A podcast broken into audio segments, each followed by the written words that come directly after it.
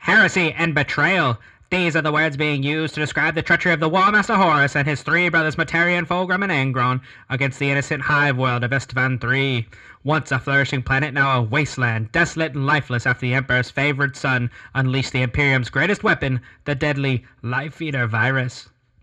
However, all is not lost. Some valiant legionnaires survived the onslaught thanks to quick thinking and a timely warning. Hidden deep within a bunker under the Coral City, these legionnaires broadcast the truth across the galaxy. Forever hunted, they have vowed to broadcast as long as possible and remain free. Radio Free Istvan. What's going on, guys? Welcome to Radio Free Istvan, a 30K Horus Heresy podcast. Uh, my name is Michael out of Victoria, Texas. I also have my co host Ryan. Go ahead and say hi, Ryan. What's up, guys? And he's actually going to be out of Indianapolis. And uh, if you never heard of us before, we're a 30K Horus Heresy podcast. Uh, just a couple dudes talking 30K. And actually, what kind of sucks is y'all get like the butt end of it. Like, we talk so much, like probably like an hour's worth of like material before we even get to start recording. And I think like every Saturday, it's always just like massive information gets exchanged between us mostly mostly from Ryan to me. He's always teaching me like new stuff. It's like the it's such, you're such a gem, Ryan. Well, actually, I'm because I talk loud. I'm just talking loudly at you about my opinions, and you quietly listen That's and like, nod your head. It's like, yeah, that makes that makes perfect sense. And then like I just take your massively competitive meta and bring it down south. Like you're like you're like this uh, underground railroad of like beat face. You're yeah, like, we st- we stay within the fluff though. We make sure all our lists are fluffy. I don't think anybody here runs anything unfluffy. We just pick something fluffy and then just like make it as mean as it can be while staying within that criteria. Like if Harriet Tubman was a whack 40k player, that that's that's you. It's pretty awesome. Think so? I don't think I'm a whack player. No, I'm just kidding. No, I know. So anyway, guys, uh, Welcome, Radio Free Istvan. Uh, we got a few things we're going to cover today. We're going to go over some hobby progress, where we're at, and where we've been, uh, where we've been working. Uh, Ryan played a couple Zone Mortalis game. We're going to do a quick overview of those, see how he played for the Escalation League. Uh, then we're going to go over my Escalation League game, which both are Zone Mortalis, so they're pretty quick games, but pretty raw and ruthless. And then uh, Ryan actually is going to run down the Ursarax as a user ha- a listener has requested. So uh, we'll see how that runs out. I'm pretty sure he's gonna get a get a earful of some Harriet Tubman level uh, breakdown. So we'll go over that, and then uh, also on top of that, we'll go ahead and uh, talk to y'all about some local events going down in, that we know of. Once again, if y'all have any events that are going down in your area you'd like us to shout out, let us know. We'll shout out for y'all. But when we get to that point, we will announce that again, I'm sure. So, anyway, Ryan, what have you been working on, man? I uh, heard you got a Kharybdis done. Yeah, well, it's it's like ninety five percent done. Uh, I'm doing a word bearer Kharybdis for my Michigan GT list. I got it all done except um, I need to paint all the rivets on it, and because it's word bearers, you've seen my word bearer army. All my word bearer models have a bunch of free-handed script and symbols and stuff like that on it. So I just need to paint the rivets and do the freehand on it, and it's done. But other than that, it's done. So all the line highlights done, all the shadings done, all the detail work for the most part's done. So it's it's right there. But that's a big model. It takes a long time to build and paint that to do it right. So I've been working on that, and then I'm building. I have uh, six Blood Angel Predators painted, but only four of them have uh, Predator autocannon turrets. The other two have assault cannon turrets. So I'm building and painting um, two more autocannon turrets, so I have some more uh, that I could run as troops or swap back or forth, whatever. After playing a couple games with them, um, the assault cannon is not bad but for the extra points you pay for it and the fact that you lose scoring, I think I would rather just have some more normal ones as troop choices. So that's what I'm doing there. It's right on, dude. I mean, yeah. Take, so I'm trying to think. I think that's pretty much all I've done. Um, so what have you been up to, hobby wise? Uh, honestly, man, I've been working on my Blood Angels uh, Fury of the Ancients list. Uh, so I've been, I, I've gotten past the point where my my Blood Angels are. I've got the full coats of red. I've got the edge highlighting done. I painted up all the lenses this week. Um, so so one thing that I have done, and I have actually uh, gotten on the way, is you, you mentioned last week the Narik Dreygur model using it as a Delegatus because he's he, Mhm. he does look like somebody who would lead a bunch of dreadnoughts into battle. Right, right. So um, I, I did I did pick that up off of Josh. So I got that Narik Dreygur model, and on top of that, um, have you have you actually heard of these guys? Man, dude, I, I know I probably should have looked this up a second ago, but I believe it's a it's a studio KF Studios, I believe, on Facebook. Studios. Yeah, KF No. Studio. No, I've not heard of them. Okay, so there's this company called KF Studio. They're a uh, they're out of Poland, dude. I don't know how all these bits manufacturers are just like out of Poland. Like I don't I don't know what they're doing in Poland or how in the world like maybe they just like they live and breathe resin. So Well, don't breathe it. yeah, Wear a mask. where no, you're right. You're, you're, you're absolutely right. Once it's in there, you can't get it out, people. Uh, so anyway, so I was looking at a way to like basically make Narik Dreygur look like a Blood Angel, which it kind of like. And on top of that, I also have the MK4 Forge Lord, and I have the MK4 Apothecary, which in no like in no way ha- ha- do these models look like Blood Angel like like I'm so unenthused about painting these models, I guess you could say. Well, for the apothecary, just get a um, a 40k sanguinary priest. He looks a lot cooler, and he looks like he's in like artificer armor. He's got like the muscle looking armor or whatever with the cool chalice and sword or whatever. You can swap that out. You know, it- it- he looks awesome. I think. Well, unfortunately, I do not like the muscle armor. I do not. Oh. Li- yeah, like I'm like not a fan of that at all. I don't know why. You know, probably Blood Angels were not the right choice. It's just I don't. I don't. I, I think don't. it looks pretty cool, but I I, don't mean, like. I get like if you don't like it, you don't like it. I don't like the little Ripley armor. So it's like, okay. Well, so I was just going to go classic white apothecary, all this jazz. Well, anyway, I find this company called KF Studio, right? And I'm looking through, and they have some incredible, like, Night Lord stuff. They have incredible um, well, Space Wolf stuff. And then I find out that they converted up this uh, shoulder cape for Dark Angels, right? And Okay. you know the it's the Mark IV, I believe it's a, it's the champion, Yes, the one that has that From the- cape. he's comes in the. uh There's one in the Dark Vengeance box that like holding a sword like to the side like this, and he's got the cape that comes over one arm. He's just in the Dark Vengeance starter box with Yeah. the winged helmet. but but also in the in the actual Forge World MK4 command, he's hol- he's holding his helmet and his right shoulder has that cape. That's just Oh yeah, and he's got the little the little shield that goes between Yes. his pauldron and his chest. I forget what that fucking thing's called that holds the you know your cape in place Yeah. or whatever. Yeah. Yeah. Exactly. Well, they make those. They make it in shoulder pad form. So you can put it on any model. So like I ordered 3 of those to put on like all 3 of my HQ choices. Just to like cool. just to like symbolize like these are the watchers of the dreadnoughts or something like that. Like, you know, you're going to have like Narik Dreygur with like this big cape and then you'll have a uh, an apothecary with the cape, and then you have a forge lord with the cape, and then I'm gonna make like some special marking on there, which you know I'm pretty sure you'll have uh, some input on, which we'll go over. But uh, I just want I just want them to all have this cape to symbolize like, hey, these dudes they don't help out normal people. They just like they fix robots all day, and so don't bother them. So. So I ordered that and like it completely like reinvigorated my excitement for uh, painting these HQ choices for my for my Fury of the Ancients list. So, and then of course I, I've also thought about uh, um, painting that third Leviathan I'm getting in. Okay. I I saw somewhere I need to relook it up. There is a liquid gold from some Okay. company. I, I want to say it's it's Vallejo, but apparently it's a very like bright metallic gold that I want to paint that Leviathan in entirely gold. I'm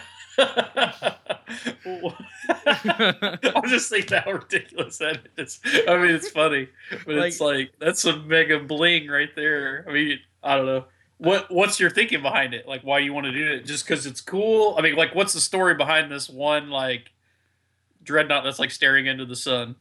Like I, I don't like the only story that I could have like coming from is like some delegatus or like somebody who's like really up there, like some ex sanguinary guard who Yeah, died yeah. who died and they're like, you know what? This dude was brutal as fuck. He was metal as shit. He was sanguinary guard, so he had gold armor.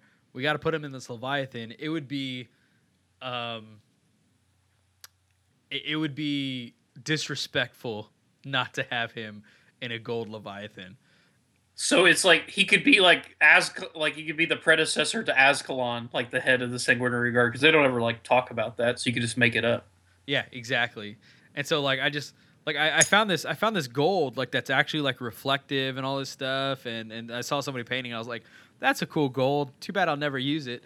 And then I was like taking a shower and I was like holy fuck like that'd be intense to have this like brilliant like true gold like sheened like and if I could somehow like take some vinyl and like cut out vinyl and like put that over it before like paint it and then put the vinyl over it and then hit it with that gold and then peel the vinyl off and like have like etching and all that stuff underneath the gold it'd be so solid. Like have like beautiful symbols and all this stuff. Like oh yeah.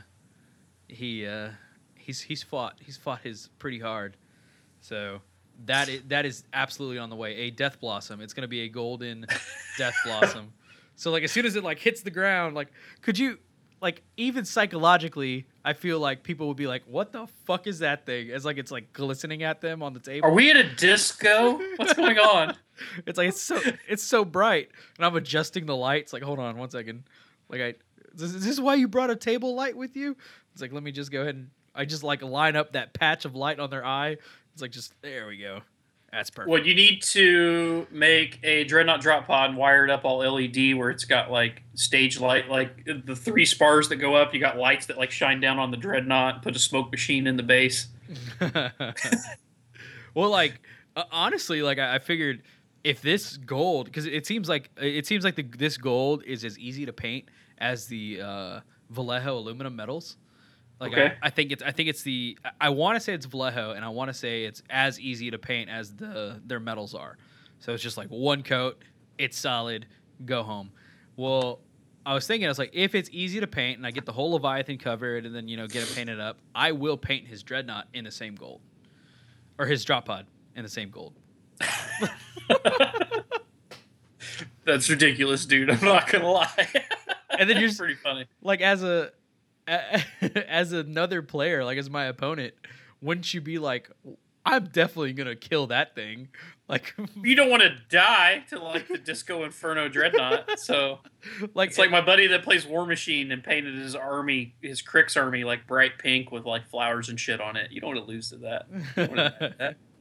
like it's gonna be like such a psychological thing as well. It's just gonna be like, what the That is a gold as dreadnought. That's the brightest gold dreadnought I've ever seen, and he's just gonna be like hundred percent. And I've already figured out the pose because he's gonna be a death blossom, and I have one that looks like it's coming out of the uh, of the uh, dreadnought. Like both my both are coming out of the drop pod. Both my drop my dreadnoughts. Damn, dude, I keep flipping that around. Both my dreadnoughts look like they're coming out of the drop pod. Well, I want him to be like, um, you know, in the movies where like somebody's got a trench coat and they flip the trench coat open and they've got the two guns on each side and they're just like that's how he's gonna look. Like pelvis forward like like the drop pod door opened gold as like first off gold drop pod hits. You're like what the hell is that? Turn two doors open death blossom both sides all gold glistening in your eyeballs and you're just like and you're like everything else goes away and that's all you see and that's all you think about. You think Is the golden I have to fell blade that dreadnought. Like that thing has to die. And so all my other dreadnoughts are doing all their work and you're just sitting there trying to kill this golden dreadnought. It'll be it'll it's gonna be great. That's that sounds pretty entertaining for sure. Oh, you'll see it. You'll see it at Adepticon, my friend. You'll probably see it at Stiff Three, and then Adepticon. Yep, there we go. And now everybody's gonna be like, "Well, I gotta kill a. I gotta bring a golden dreadnought killer list now." Which is not very hard to do, I'm sure. Mm.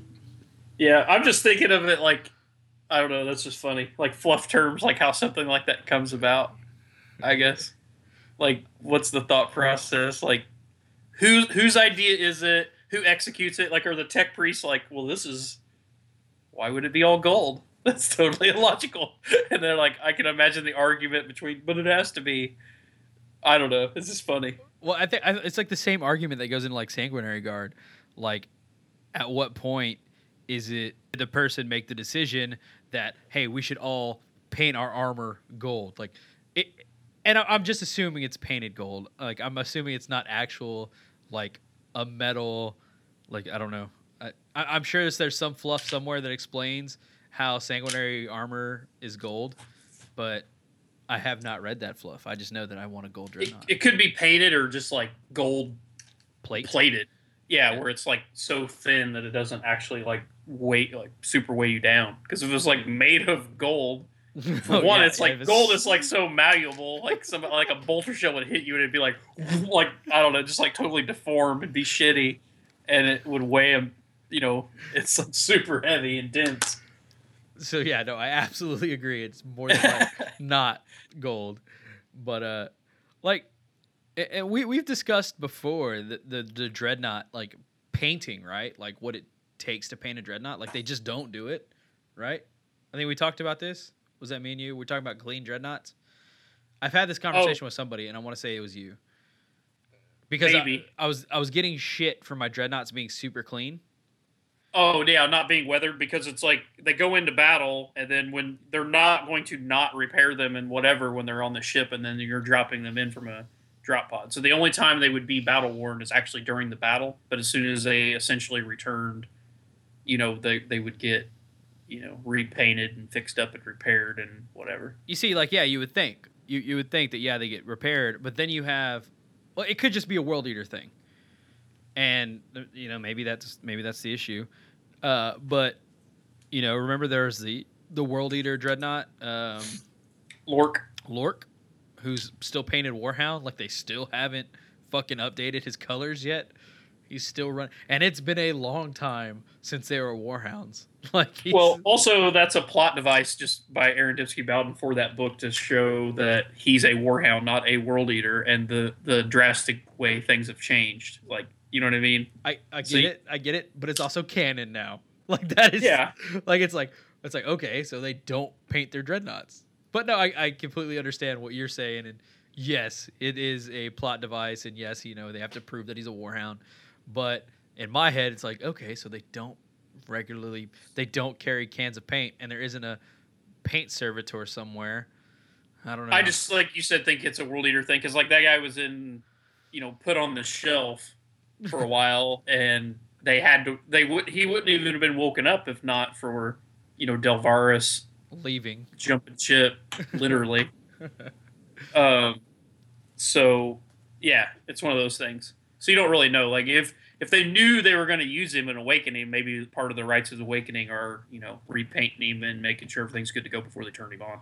Hey, let's you know since we're here, let's go a little d- deeper in this little rabbit hole that we get, we found ourselves in. Oh, okay, so right.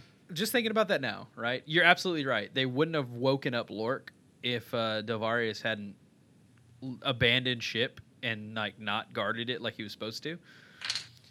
Okay, so let's say they didn't wake him up and he never understood. Like, cause remember he woke up and he's like, "Uh, why the fuck are we attacking Space Marines?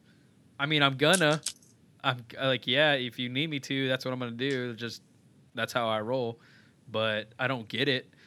Imagine if they just never, like, there was no interim, like, where they woke up all the dreadnoughts and like explained to them, like, hey, check this out.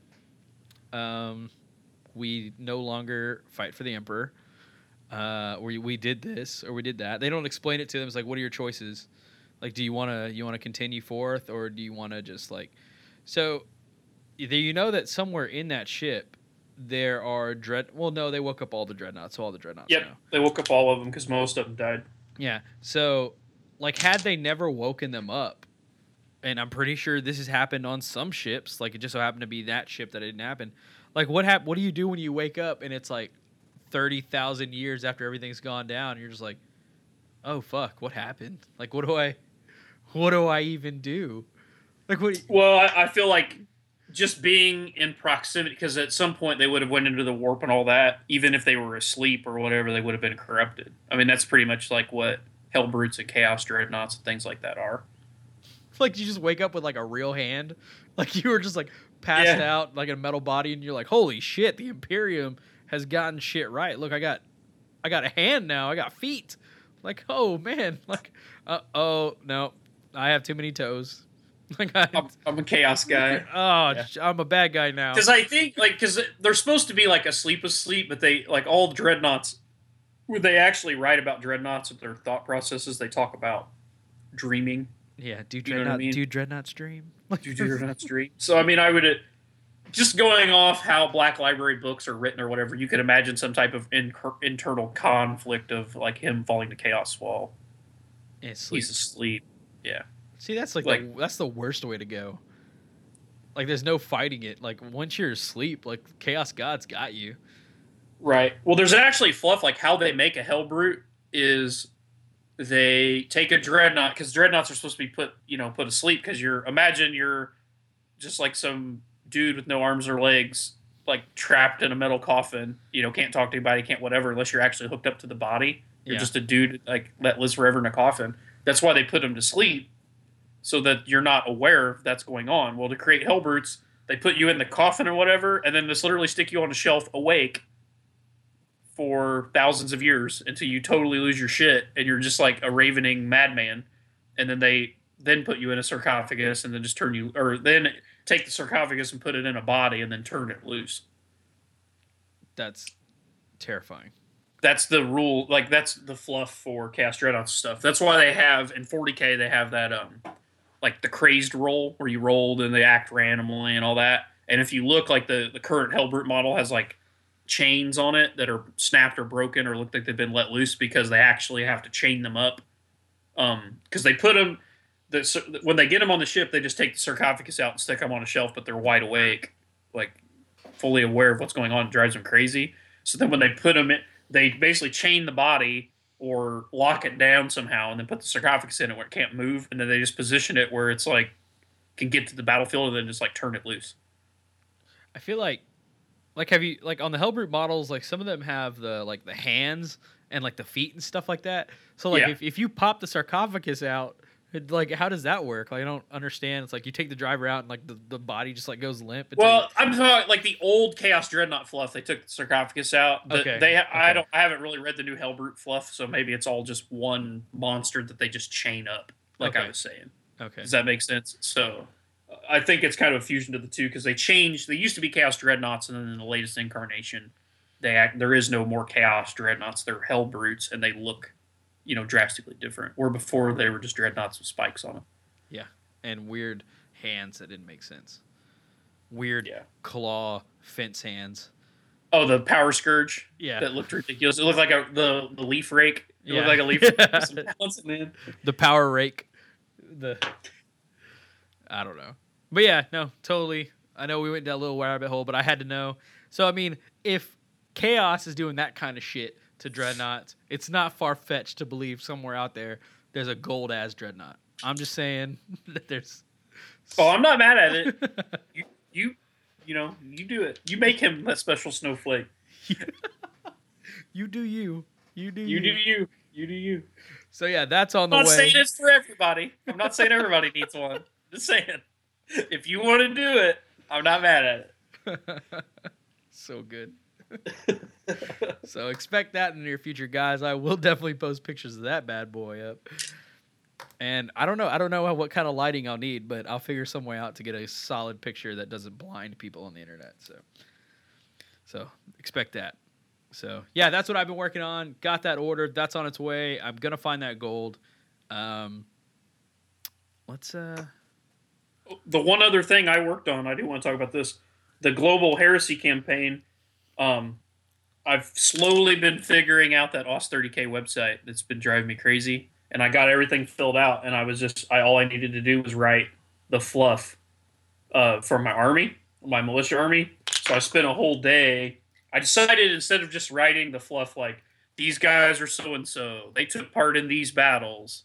Um, this event happened. They fell to chaos. Like instead of doing that, I wrote a short story, like a legit short story. Like wrote a story, and the story has like flashbacks in it and a series of events that you can just read that story and get get the idea of where they come from and what happened and what they're all about just by reading a short story. That's fucking sweet, dude. I I love reading fan fan written fluff.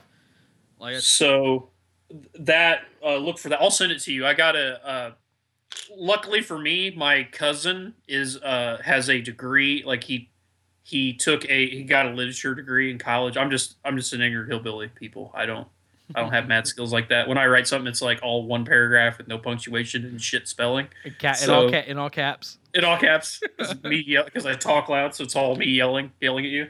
Um, so anyway, I wrote the story, and who knows if it made any sense? It made sense to me, but I sent it off to him. I like have my own editor that I don't have to pay. He's like my little brother. Uh, so I sent it off to him. So he's supposed to have it done by tonight, like fully edited and things fixed and proper spelling and uh, you know things that like where where other human beings can read it and go, you know, did a five year old not like He he comes you know, back. He's like he's like, well, first thing I did is I transferred it from being written in crayon to uh, type. uh, there's a lot of screaming So- over here. Do you not use spaces? I don't know how. This is literally six words in a paragraph form. I don't know. I don't know what's going on. but um so anyway he he's basically just editing it for me and you know fixing it fixing punctuation all that shit so when that's all done uh i'll i'll post it up on the os 30k website and i'll send it over to you um if people are interested like they really want to read it i don't know why they would just randomly want to read it we could get it out there somehow i'm sure Oh, absolutely. I see, as actually as soon as you post it, I'll post it up on Reddit or something. Okay. I actually think it's pretty cool. I'm pretty proud of it. I think I did a good job. I, I think I did, but you know, if you think it sucks, tell me it sucks. I don't care. I got thick skin. it's, all I don't know. It might get picked up by Black Library. We don't know. It's possible. Doubt that, but but uh, I I am a uh, I am for sale. I will take their money. So if they want to buy it, they are free to hit me up. I'm looking forward to reading that, dude. That's over your uh, your militia cult, right? Yes. Yep. It's it's not super long. I mean, I don't because I just typed it up in uh, high tech uh, Microsoft Notepad. Okay, yeah, makes sense. So I just typed it up there and then um, sent it over to my cousin. And um, so I don't really. It's hard to like I can't tell you how many pages or whatever it was because it was just all in Notepad. But I don't. I don't feel like it's super long. You could probably read it, and even if you're a really terribly slow reader, you could probably read it in a half hour. Oh It's- wow, it's long. That's very long. Half It's hour. pro. Eh, I mean, that's like. I don't know. Like you could probably read it much faster than that. I don't. Like I said, I don't really even know. It took me a long time to write it because I kept going back and whatever. Um, I, it took me about eight or nine hours to sit and write it, but it's not super long. But this just in, writing's kind of fucking hard. Like, yeah, no. to actually write a story and i'm trying to fit like i had an idea of points i wanted to hit because it's it's really a fluff like it's, you're supposed to it's not just supposed to be a cool story it's also supposed to be a cool story that you can read and it, within that story pick out like actual facts about these guys to figure out where they come from you know and, and why they turned out the way they did so to uh, i'll have to see but let's just say it's five pages long That's sweet. so if you if you have this five page long thing, yeah, that's pretty long, but it's also I'm trying to tell the whole history of these guys and then the turning point which makes them go bad because you know obviously they start as loyalist and then they're going traitor and why and I actually like explain because I use my model like I built these models and I looked at them and in the fluff I wrote why the models look the way they do on the tabletop I guess yeah. so like I built these models and then I wrote story to support why they look why the model looks that way.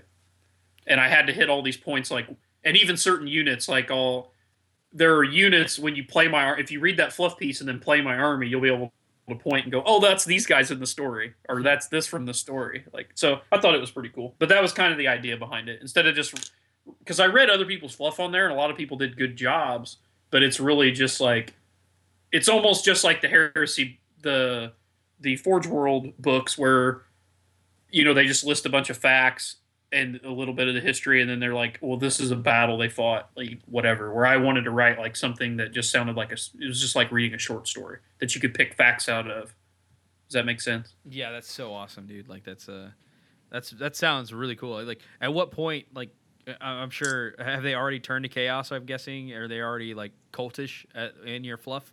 Like in your oh story yeah i don't i don't do chaos unless it's super like over the top witchy poo like whatever. That's just how i like it. Like i don't want some like fence center guy. It's either all or nothing. That's why i play word bearers. Like who wants to pussyfoot around and be like some you know lamey iron warriors it's like i don't know if we're bad. We're just kind of depressed and a little upset. I'm like nah fuck that. I want somebody that goes straight hellraiser driving spikes into their head torturing people nailing them to cod pieces to titans. I want some crazy shit if i'm going to play chaos.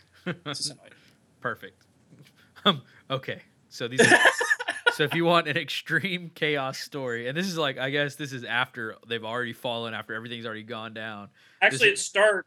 Well, you just have to read. You'll have to read it if you guys want to check it out. I'll definitely get it out there. Uh, it should, like I said, it's being edited right now as we speak. Probably, I sent it to him Thursday night. I spent all day Thursday um, writing it. I guess I started it on Wednesday, finished it on Thursday, but I got a solid probably eight hours of working on it myself, coming up with ideas, looking at models, thinking about stuff. Um, and I hope I hope people like it. I think it's pretty cool personally.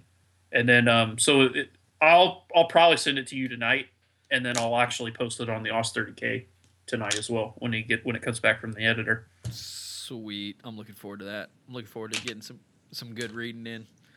and then I get to look at it. I get to read that, and I get to be like, oh, that's what Ryan's playing. And every time I see you play the game, I'll be like, oh, is that is that Quintilis? Is that him right there? Or, you know, Should be pretty much what it's like. pulling people aside. Let me explain to you. Let me explain why that looks like that. Hold on one second. Man, dude, that gets me all pumped. I'm like, I'm gonna read it. and I'll be like, my turn. And then like once once somebody does it, you're like, well, now I have to do it. And now Yeah, well, hopefully, I mean, because it's cool. Like writing is actually a lot of fun, and it it's pretty funny because I actually went back after writing it. I went back and changed my army list to suit the story a little bit. so good, so good. I mean, just like tweaks, like I just changed like unit sizes on something, or change war gear on a sergeant or something to fit with somebody, you know, in the story or whatever. I'm like, oh well, I wrote this. This sounds a lot cooler in the story, so let's go back and you know change this model out or change this unit size so it could be these dudes or whatever. Every time I listen to uh, to Aaron Dembski Bowden, Yep. immediately after that, I want to go write fluff for my army. Because I always feel like you know, just the way he writes, like it's just the like he explains certain things, like he completely like he makes you feel a certain way about uh just He's really good at creating really fucking awesome characters. yeah, and, and like just even actions. Like if if he wants to describe the way a person picked up a pencil, he'd like tell you how they looked at the pencil, how they felt about the pencil.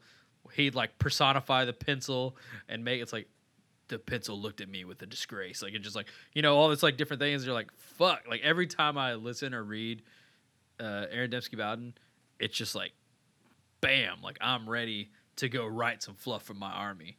I feel like, and, and then like you're in your mind, you're thinking like that. You know, you're like thinking.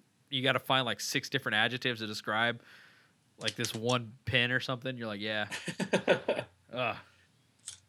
So I'll probably lo- I'll probably go read your stuff and immediately get like start tapping up a rough draft. Unfortunately, I don't have an editor that I can send it to, so just be like, mine. Mine will be in crown and in all caps. But let's do it. Yep. yeah, when you're a hillbilly like me, you have to rely on the uh, some other people around you that you know have higher than probably what's really a third grade education. Mine mine will be like uh, two pages with six crudely drawn pictures in it. it's pictographs. We're gonna do pictographs. But no, I'm pretty happy with it. I, if I'd had more time, because the, the story that I write actually covers, um, kind of like, I could have drug it out. I could, I could have wrote a legit like hundred page short story out of what I wrote, but you can't do that. Like it's a you know, it's because I'm trying to. It's something I'm putting on OS 30k, so Yeah. it moves kind of fast, I guess. So I wish I could have actually wrote and explored it more. Well, for one, it would have taken me like forever to write it, and I'm not an actual writer. I just did it, you know, for just to play the game and you know put it out there. But I, I'm still happy with it. But I could actually write the same story and really explore it further and probably make it cooler. But I, I'm I'm happy with it for what it's supposed to be for sure. So you hear that, people? So if y'all want more, Ryan at Warhammer30k.com after you read it. Because I'm pretty sure it'll be released before this gets released. So it's going to be like, they're going to go find it and they're going to read it. And just just pop them an email if you want more. Because just keep keep bugging no, them. I'm good. I, I don't. I'm not a writer. I definitely just want to play games. Um, I have talked. We, me and my cousin Jason, the guy that is um, editing it, we have talked in the past of because like Black Library has those competitions, Yep. you know, where you can write in or whatever. We've actually thought about writing a book, like co-writing it, like doing it at the same time, because, I, like, I know the universe really well, so I could come up with the you know outline of the story and the high points and whatever. But he actually is legit educated on that. You know what I mean? Like has a degree in writing, like studied that, studies literature, all that stuff. So like there's certain things I may try to write down or whatever. He's like, no, this is stupid. You have like the, the way a story is supposed to work is this comes first. You know, you got to use these wording or you know what I mean. Like he puts way more thought into it than I do on stuff like that. Yeah. So we thought about doing like a, uh, you know what I mean? Just like get together and, and write one story, but do it together. Like I'll write it, like maybe I write a paragraph and send it to him, and he tries to incorporate some of it, or vice versa. Um, he could send something to me, and I'd be like, "Well, I like this, but maybe we should, you know, advance it this way or whatever." And then obviously he would do all the punctuation and spelling and making it legible and readable. But we just we never got around to doing it. But it, it could be something that we do in the future. It'd be kind of fun. You should make a book about a uh, or write a article or something or about a rhino driver pilot and his life. Just a rhino, just yeah, yeah. Because he's you know the unsung hero. Well, I wonder if it's like normal military where when you're a total shitbird and you like suck in basic training and you're just a total dumb fuck, they make you the driver. Like you're the colonel's driver. Like if you talk to anybody that was in the military or served in the military, usually the drivers are the idiots of the. That's that's the conversation we have, man. You got to find a find some room for Scott. Like he's he's got to he's got to be able to do something. And then if you get those really badass uh, Rhino drivers, like, and you want to honor them somehow, you stick them in a Mortis Dreadnought or something. You know, like, hey, good job, bud. You get to you get to serve in death. Got to fill those shitty positions somehow.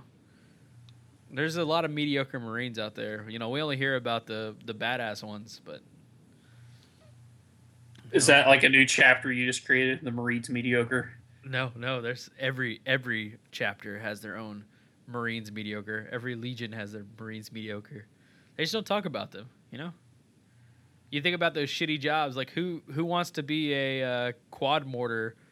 Uh, I guess uh, who wants to be in an artillery team? No space marine wants that job. But- Iron Warriors do. Oh yeah, I guess Imperial Fists like that stuff. They're like, oh, we get to do geometry to drop this shell on this guy's head. Oh, I'm so hard right now. Imagine They like that. that. Imagine that poor world eater who's like sitting there, loading into shells.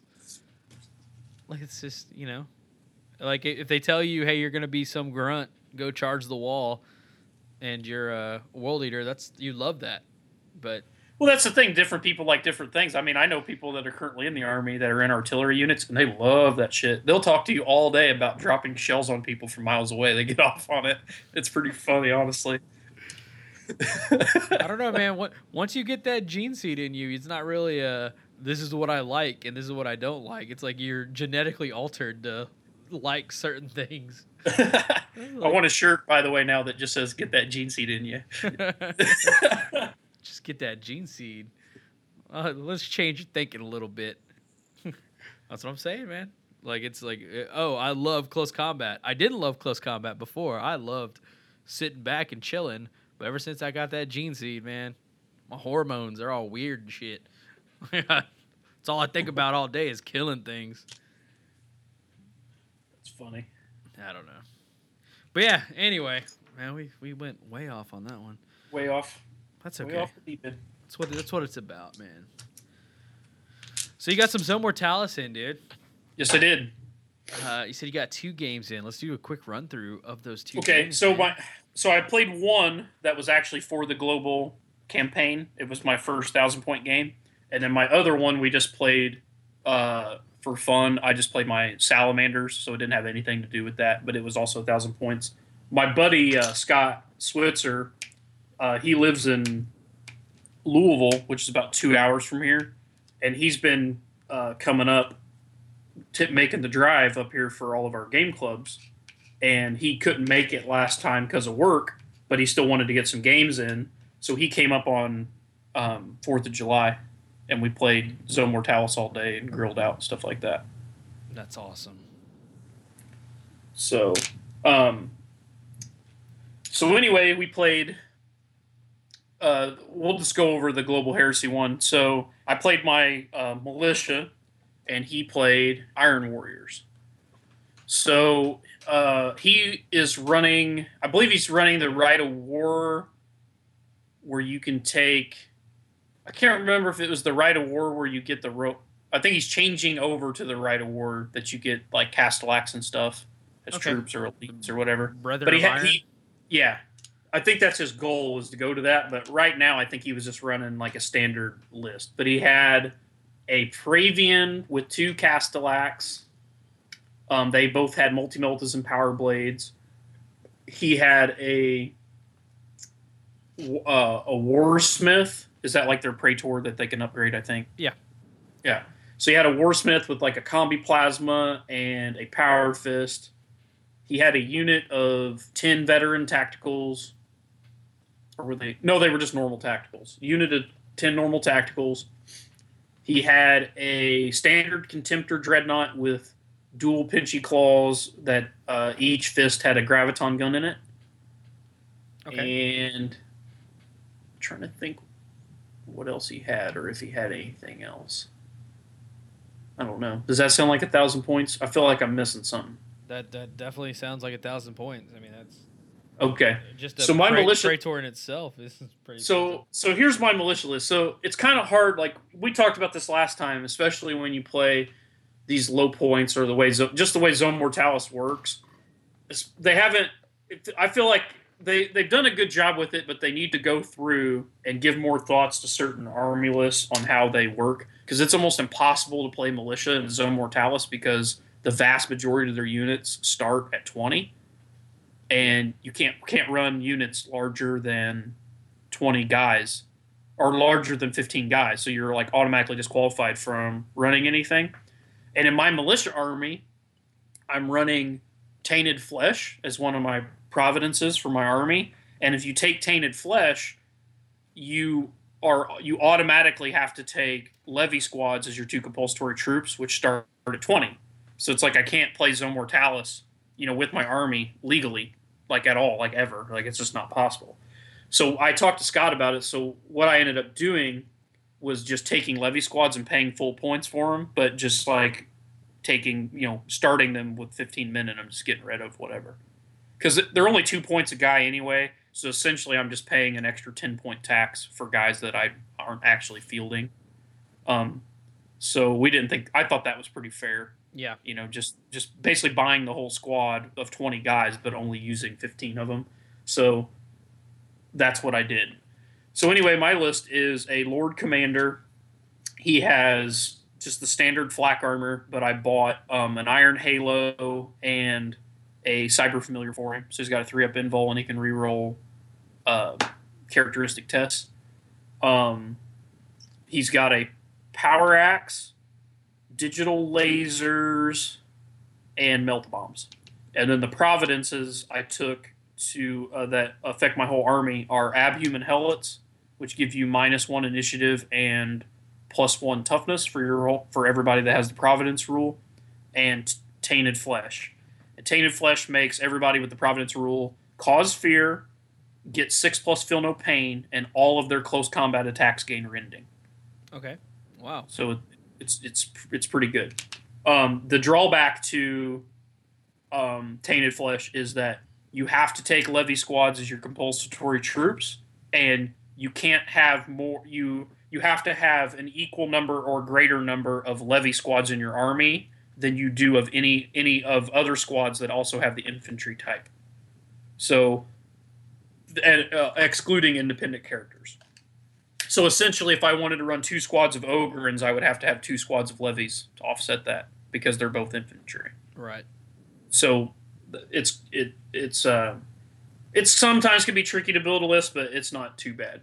Um, so so I had the Lord Commander there, and then I had um, seven Ogryns for elites in one unit, and I bought them the Carapace armor upgrade, and then gave every Ogryn in the squad um, heavy bolters. So every guy has a heavy bolter.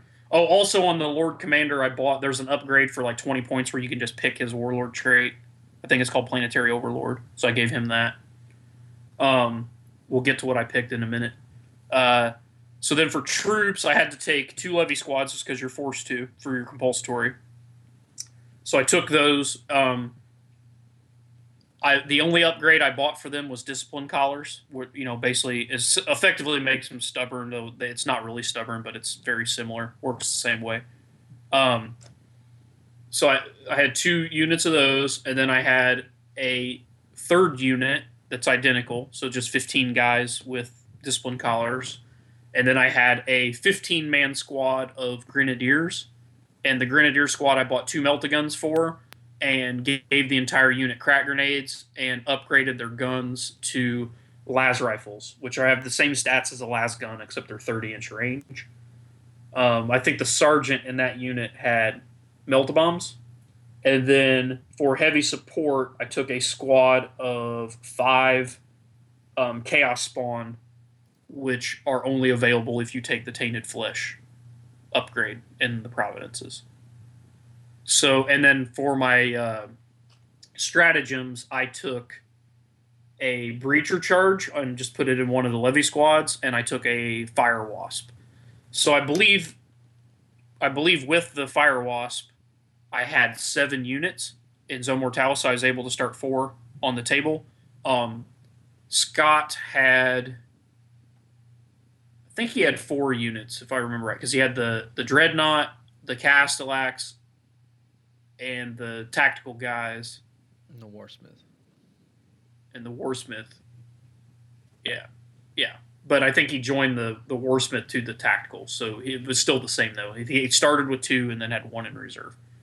Um, so the the the warlord trade I picked for my guy was uh, the one that makes all uh, shooting weapons in the squad one lower AP. Nice. The reason the reason I did that is because I have that squad of ogryns of seven ogryns with heavy bolters, so I get eight. They go down to AP three heavy bolters, Brutal. which is pretty good. And then with um, the cyber familiar, he can re-roll statistical checks, so you get to double. You get to re re-roll your initiative check to see if you get the Overwatch at full ballistic skill Reaction with your eight. Yeah, so it makes that unit pretty mean. And then I don't have to really worry about giving the because there's a lot of like close combat upgrades that a lot of people like to give Ogryns, but because my entire army just has rending attacks, just because I can give them those shooting upgrades and not really lose out on the close combat end. Nice. Yeah. So that's that was kind of the idea. Um, so I think I'm trying to think who went first. I think I think I I went first. Um, no, Scott went first. He won the roll. He deployed. Um, then I, when you roll off to, uh, let's see, we were playing just straight, straight kill point mission. Um, so it was pretty, you know, pretty straightforward. Uh, you get uh, points for Slay the Warlord and First Blood, I believe, were the two secondaries. So he won where he got to pick the corner he deployed in, and then I rolled the roll where you, uh, if you roll a one, two, or three, you have to deploy opposite. If you get a four, five, or six, you can deploy in any square you want. So I deployed in a square. I rolled high enough to where I could deploy essentially right next to him. So we started really close together. Um, so he went first. I think he just moved up, um, shot some pot shots at my Ogryns uh, with uh, the multi meltas and bolters off his Castellax and then his uh, dreadnought came charging down the hallway towards like I had a a, a levy squad.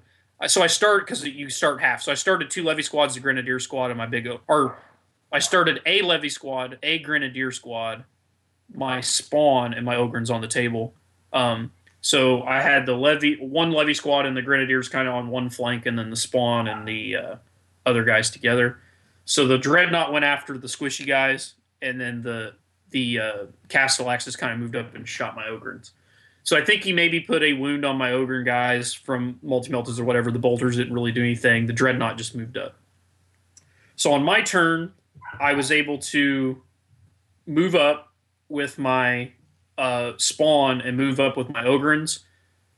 I shot at the Castellax and I I needed six to, to wound, but the heavy bolters are AP three. Yep. So it, it knocks his save off, so he has to go to invul save. So I think I think maybe I pushed a wound through because the Ogryns it's a lot of shots, but they're only BS two, so they're it's mm-hmm. kind of. like But I play orcs, yeah. So in 40k, so I'm used to that, like getting a ton of shots with you know crappy BS. It, it works itself out when you roll that quantity of dice. So I put like maybe a wound on the Castellax, whatever. Um, my grenadiers popped out around the corner, shot two multi meltas, at the Contemptor. I think I scored a glance and a pin. The glance went through and he saved the pin with his uh, five up invul save with the, the shield. So it didn't really make any headway there. I was able to assault the Castellax with both the Ogryns and the Spawn. So we got we got stuck in there. The Spawn they did you know they need sixes to wound and they're just ap dash. I think i maybe put one wound on him just from quantity attacks. I think i rolled a six because um, each spawn has a random number of attacks um, plus they have rage so it's two for the charge. I think i rolled six so like each spawn was eight attacks and i had five of them so it was a ton of dice but i need sixes to wound him and he you know then he gets his three up save so i think i maybe pushed a wound through or something. Wow. his castellax he decided to smash with the castellax and attack the spawn so that they went up to strength 10 and he could just hit a spawn because they're tough 5 and remove them. Yep. He was going to do it to my Ogryns, but Abhuman Helots bumps him up to tough 6.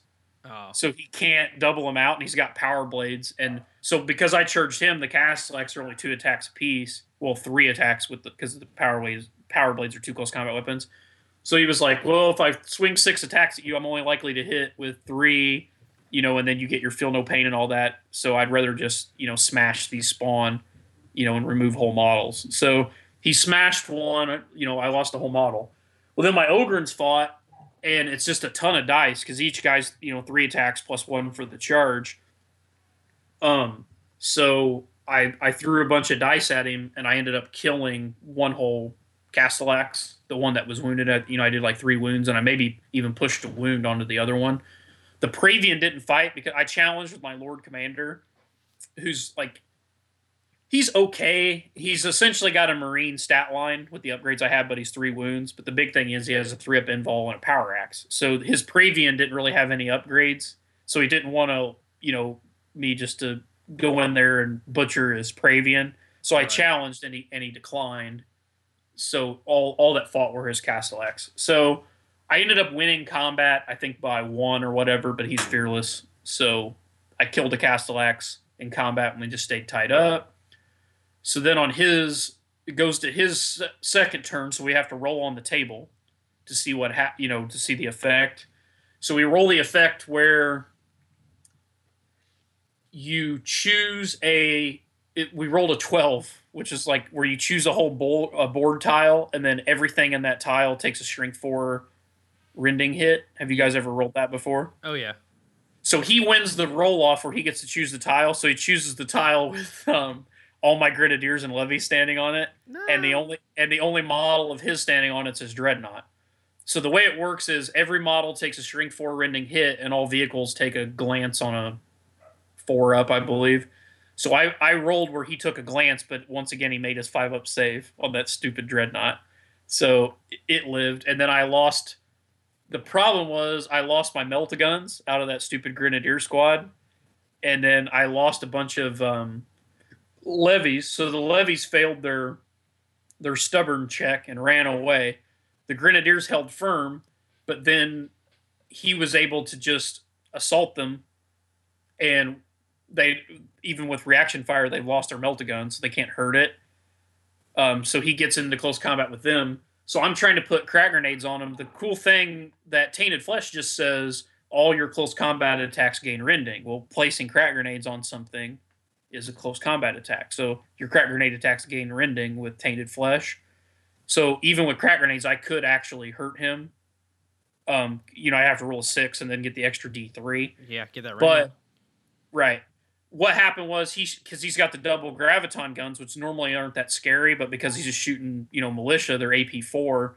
He killed a bunch with the graviton guns, then charged in, killed a bunch more guys. Um, I tried fighting back, uh, didn't do anything to him, and then I broke. Now I did. Uh, he rolled a one on his sweeping advance, so he didn't catch me. But I, I think he killed the unit down to like two guys, and they fled and because they're below 25%, then they're not Marines. They can't rally unless I roll double ones. So over the course of the game, they eventually just ran off the board. So he killed that unit um, there. So I'm trying to think. I, I think that he he ended up getting first blood off that maybe. I think that's what happened. So, so then going into my uh, turn two, I'm still tied up in combat with the uh, Castellax, and I think I rolled for my reserves, and I think one levy squad came on, so I just brought it on from my board edge. There really wasn't a lot of action. I, uh, on his second turn, his uh, other squad had come in, but it came in on the back of the board. So I think really all that happened that next turn was that um, we uh, uh, we fought the round of combat again. So I ended up, I think I killed. I think he accepted the challenge this round. I ended up killing his Praevian and getting the Castellax down to one wound, but he smashed another spawn and then pushed through a wound on something else. I believe he actually ended up winning combat by one. Um, my unit's stubborn, so I, I passed my break check. That was pretty much it. Pretty much uneventful turn. Um, on his turn, I don't remember what we rolled on the table. It wasn't. I think it was either where you get a like place a large blast and scatter it, or something like that. I think he killed a couple more militia dudes. No, no big deal. He won the roll off again on that. Um, so we had to fight another round of combat on his turn, and I ended up finishing off that Castellax squad, and then um, consolidating over towards his infantry squad that had just come on with the the uh, the warsmith in it.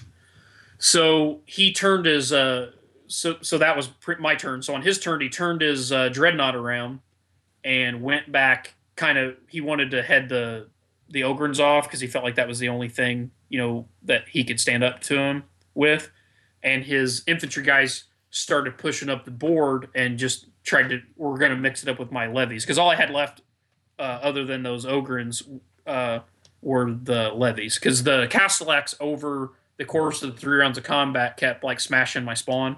So I think I ended up with like two spawn left the thing with spawn is they have to charge the closest unit, move towards and charge the closest unit if they can. So when he started moving his dreadnought back, that ended up being the closest unit. Mm-hmm. So on my turn, the spawn outran because they moved 12 because they're beasts, so they ran past the Ogryns and chart had to charge the dreadnought that they can't hurt. And right. then the dreadnought is strength 10, so he just smashes them. So he kills those guys. Um, then on my turn, uh, my levies finally move on, but they can't assault. So they moved on like right, like in front of his tactical squad with the the warsmith in it, and then I had the levies that had come in earlier on the other end. They were like kind of coming up with a pincer move, and the ones that had fled earlier, I think they fled twice, and then they finally rallied and they t- kind of turned around. So my three levy units were kind of converging on his guys there. So on his turn, he was able to charge his dreadnought into my ogryns, and he punched them. You know, I think he did a couple wounds to a guy, maybe killed a whole, like finished one off that was wounded or something like that. Um, I fought back. I think I tore a whole point off of it and stunned it. So it means the next round of combat it would have one less attack. But because I only did one whole point and he did like two wounds, I lost by one.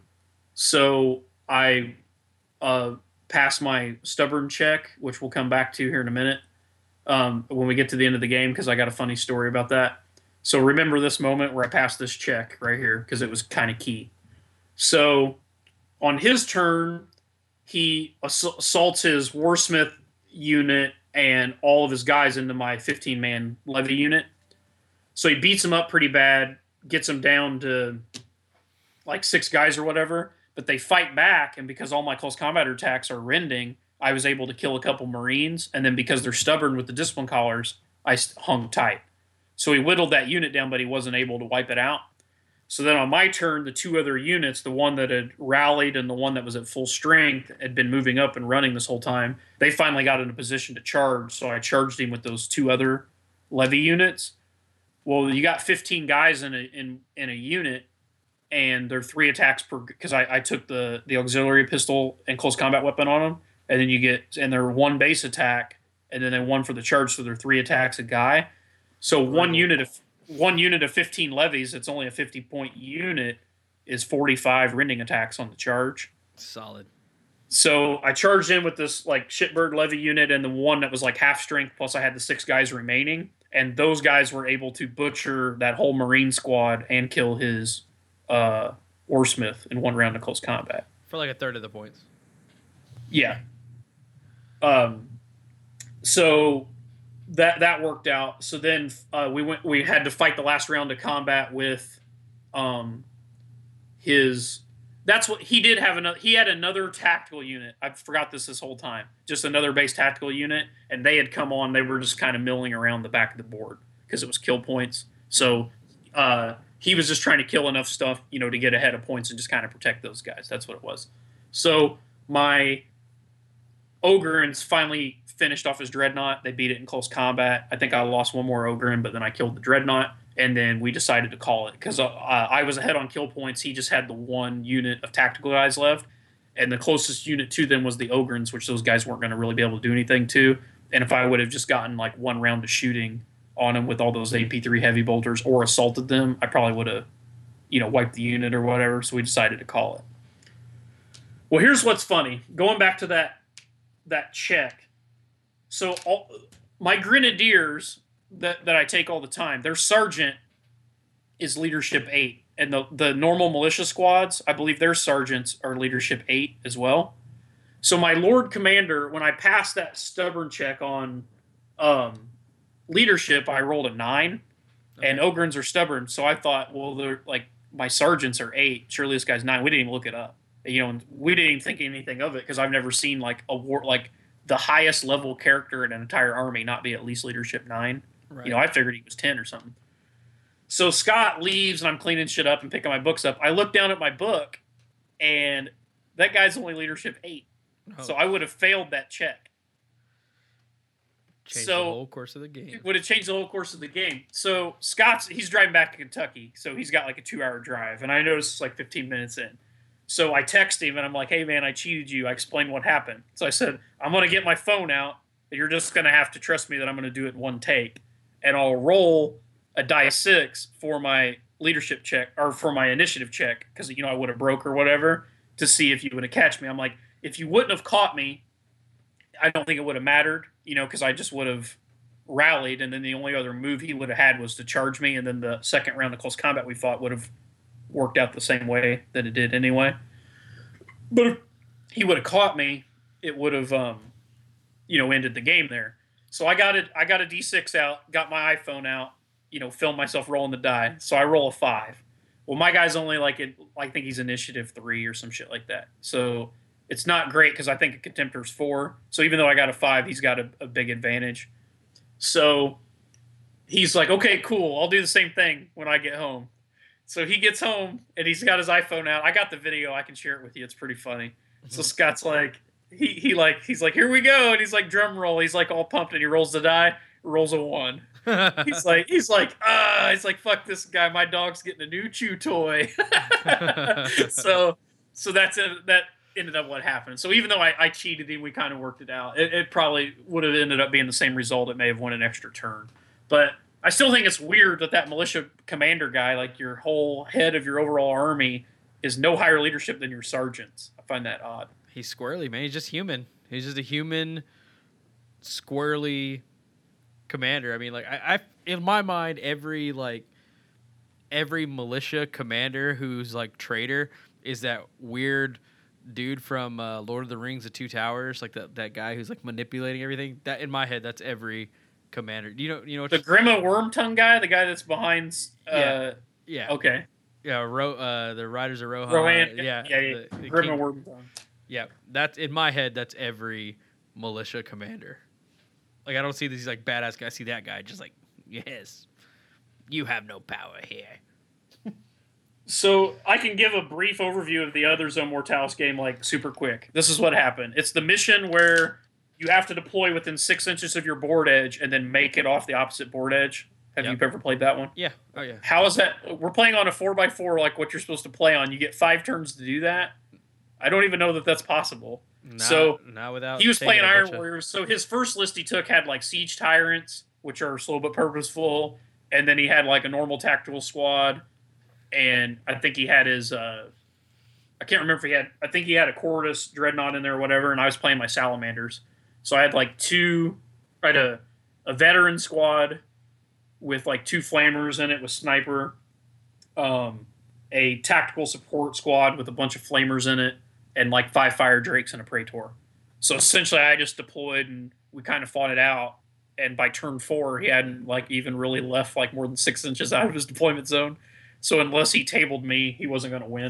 So we ended up uh, fighting it out. But it's like that's a really, that's a really, really, really difficult mission for the attacker, unless you um, specifically build an army thinking about it. Like Mechanicum could probably do it because of if you had Thalax in your army because of how fast they are. Yep.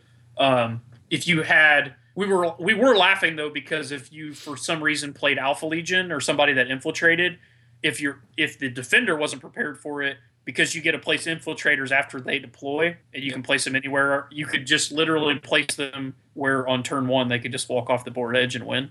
Mm-hmm. That's happened. So it's I've done that. Okay, so it's a it's a super weird mission. Like I, I I guess what I'm saying is like if you're going to play that mission, I highly recommend like you like actually tailor a list for it. It's really hard to build like an all comer zone mortalis list and play that. It's it's almost one side or the other is typically going to have a huge like unfair advantage of to the point where it's like why the hell are we even playing this? Yeah, no, I I completely agree, and I mean it's uh, it's against with infiltrators, and I mean really you have to we have to tailor a list to move fast to even try. I don't know. It, it's a weird mission. We just kind of ignore it whenever it comes up. To be honest with you. Yeah. Well, I, like I said, I'd never played it before, so we tried it out. But then afterwards, like we played the game, Scott was like looking at where his guys were at and all that, and he was like, "Well, how the hell am I supposed to?" I'm like, "I don't know, man." And then we got to talking about you know things that you know could do it, but it's it's just kind of a silly mission. So watch out for that if you guys haven't played it and you're going to play it. Like, try to make it as fair as you can when you're in the list building phase, because like if you just take like all jet bikes or something that like move 24 ignoring intervening shit and then turbo boost off the board or infiltrating stuff that just starts next to the board walked off the funny thing was he actually scored a point because he had flanking counter assault whereas where you could use your enemy's deployment zone to come on from oh, so he he came in one inch and then on his movement phase just moved right back off the board so you could imagine like his dude like leaning in, sticking his head through a doorway, checking things out, and then just leaving. He's like, "Yeah, we're good. We're good. We're good. Move, move, move, move, move." like just go mission, out the mission down and over. accomplished. So anyway, so how'd your game go? Oh, I mean, I know how it went because I watched it on video. Oh yeah, I I did not know you actually watched that game. Yep. So the guy I was playing with, uh, playing against, is uh, Zeke. Uh, he's actually one of the guys that was at South Texas in Flames too. He was running the camera for the for the um, that live feed game that we were have the live broadcast game that we were rolling.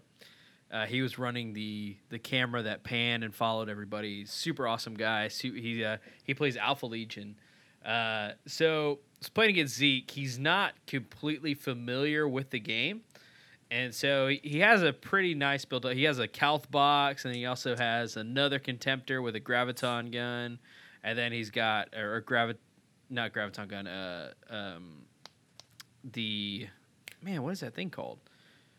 It is The Volkai. co- conversion beamer. I'm sorry. oh, conversion beamer. Okay. Yeah, conversion beamer. So and uh, he also has a uh, uh, a Death Blossom Dreadnought or Death Blossom Leviathan. So it's like just standard, dude. Like that's you start with Calth That's what you Texas, your Texas guys run. That's like all when, when you when you when you buy your TFL shirt, it comes with a Leviathan dreadnought. That's guaranteed, guys. So go get your T- uh, you know how many TFL shirts we'd sell for that.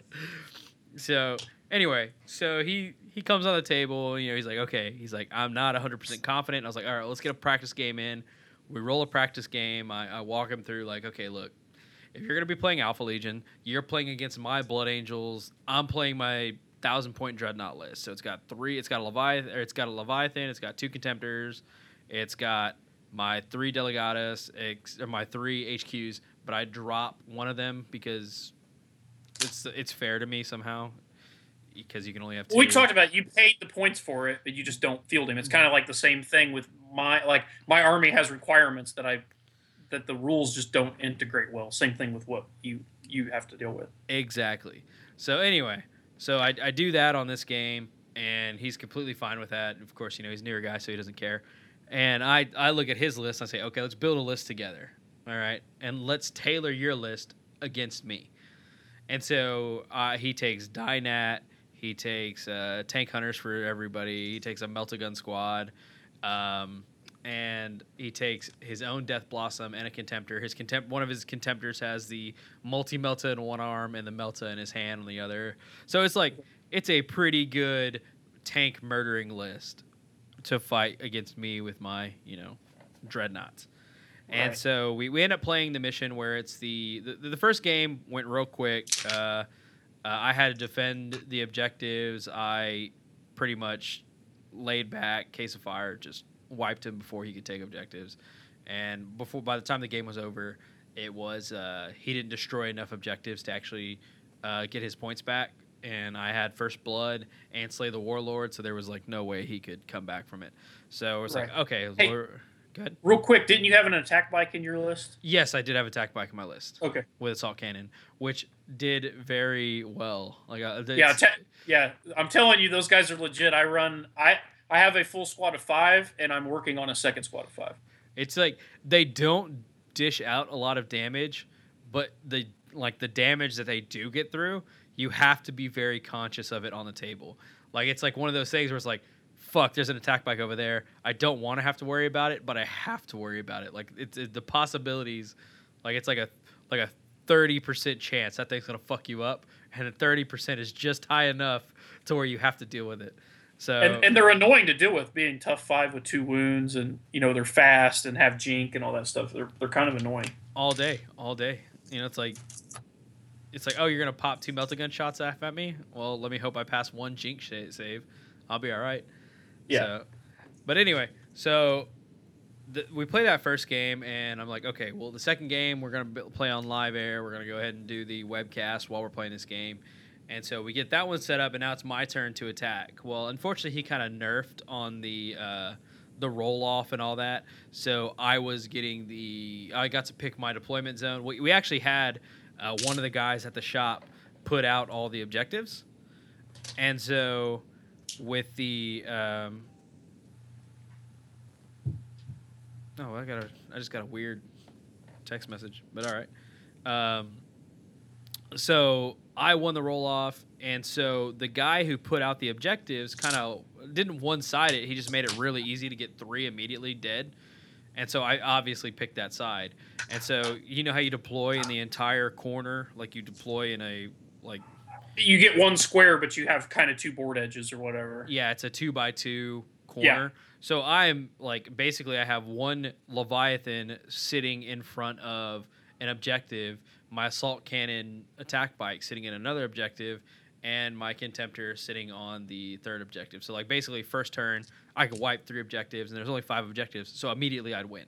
Like as soon as the game starts, I'd wipe them and move on. I was like, okay, Right. and so I was like, well, I wouldn't feel right doing that because Zeke's a pretty new player. So let me go ahead and do this right. Let me go ahead and fight him like I normally would. So game starts, and he actually beat me in the dice roll off to where he got to pick his deployment zone. So he didn't have to start caddy quarter to me. He started on the deployment zone directly next to me. And with the Dynat rule, it's uh, uh, man, I- I believe it's not mutable tactics. It is the the harrowing. While in an enemy deployment zone, all units with Legiones Astartes rule, as, spe- as well as Alpha Legion dreadnoughts in the same detachment as Dynat, may re-roll their sweeping advance rolls and add plus one to any results they inflict in the vehicle damage table. Uh, that's that's really good, especially with the amount of melta guns he had, because you're what getting plus three essentially. Yeah, and he start he gets to start directly against my deployment zone because Uh, so he can get in there easy to get that. and so what he did was he started his death blossom. So his death blossom is death blossom. He started it directly like like I mean less than millimeters away from my deployment zone. Right. And so he just moves directly in there and starts unloading with his strength 7 sunder shots. And I'm like Which normally can't just get an explosion result, but with that it can. it sure as Because you shit can. plus one. Yeah. Yeah. And so like immediately I'm like, fuck, like this is very smart for him to do. And like this is not something I was like planning. So I'm like, I have to find some way to quell this dreadnought. And the and the only thing I had was my Death Blossom. And so I'm like, Okay. all right, fuck it. Let me go ahead and charge my Death Blossom in. So I charge my Death Blossom into his Death Blossom, and they are forever stuck in this eternal dance. It's and a slap fight. it was it was exactly what it was. It's this massive slap fight, but because they're so big, they were completely blocking any movement through this entrance, right? And like it's there was no way for him to get anything through there, and there's no way for him to get anything to join combat. And so there's no way for him to get into my deployment zone. So we had to take this long way around, and basically it's just strength eight versus AV thirteen armor slap fight. And every time we do one like glancing hull point to each other or, or penetrating hull point, we'd save it with our reinforced adamantium or adamantium shield or automatic automatic shielding. So you get that four up save. It was just it was ridiculous. Like it was just Now he probably had a slight advantage because he gets the plus one even in close combat, right? Yeah. So if he does sneak one through and rolls good enough, he can blow you up where you can just you know knock arms off, immobilize it, whatever. But if either of you end up immobilized or whatever, you're screwed because then you can attack the the back armor. yeah. So I mean, it, it's one of those things like you said, it is a slap fight, but it could go wrong at any moment. So if you go back, okay, so as soon as I charged that Leviathan, and as soon as that Leviathan was stuck, and I realized that there was a good chance that he, like, he had the advantage, right? He was, and so because he had the advantage, I thought to myself, well, now I have to kill these fucking these objectives because if he gets through, he's just gonna death blossom my dreadnoughts. Like he's in my deployment zone, he's adding plus one. There's a good chance he's just gonna be exploding them left and right. And so I destroyed the objectives, like, like basically won the game right there, and thought to myself, okay, so I won. There's no way he can come back to this, but I want to play this game. Like I want to see where this is gonna go. So I was like, hey, dude, like technically, it's over, but I want to keep going. And so we played it out. Like we said, okay, we're not gonna stop playing until we're one of us is wiped off the table, like good old fashioned pitch battle style. So Second edition. That's how we always played second edition. Dude, I'm telling you, man, it was just like solid. Like we're not leaving till we're both dead, and so the game was so fast. But then these leviathans, I mean, both of these leviathans both stayed in combat for I believe seven turns, like just stuck, like not doing shit. We we'd get one glancing or one penetrating hit through, and then we'd four up save it, and like it was they were just like sitting there just dancing for this entire fucking game, just like slapping each other. It was such bullshit. Well, finally, I get my contemptor around the long way because I can't go that way, and I think to myself, all right, let me go ahead and uh, charge this unit of uh, just standard tactical marines. I kill his melta gun squad. I basically I I light them up with my uh, my assault cannon. I kill two of them, and then I charge with my um with my attack bike.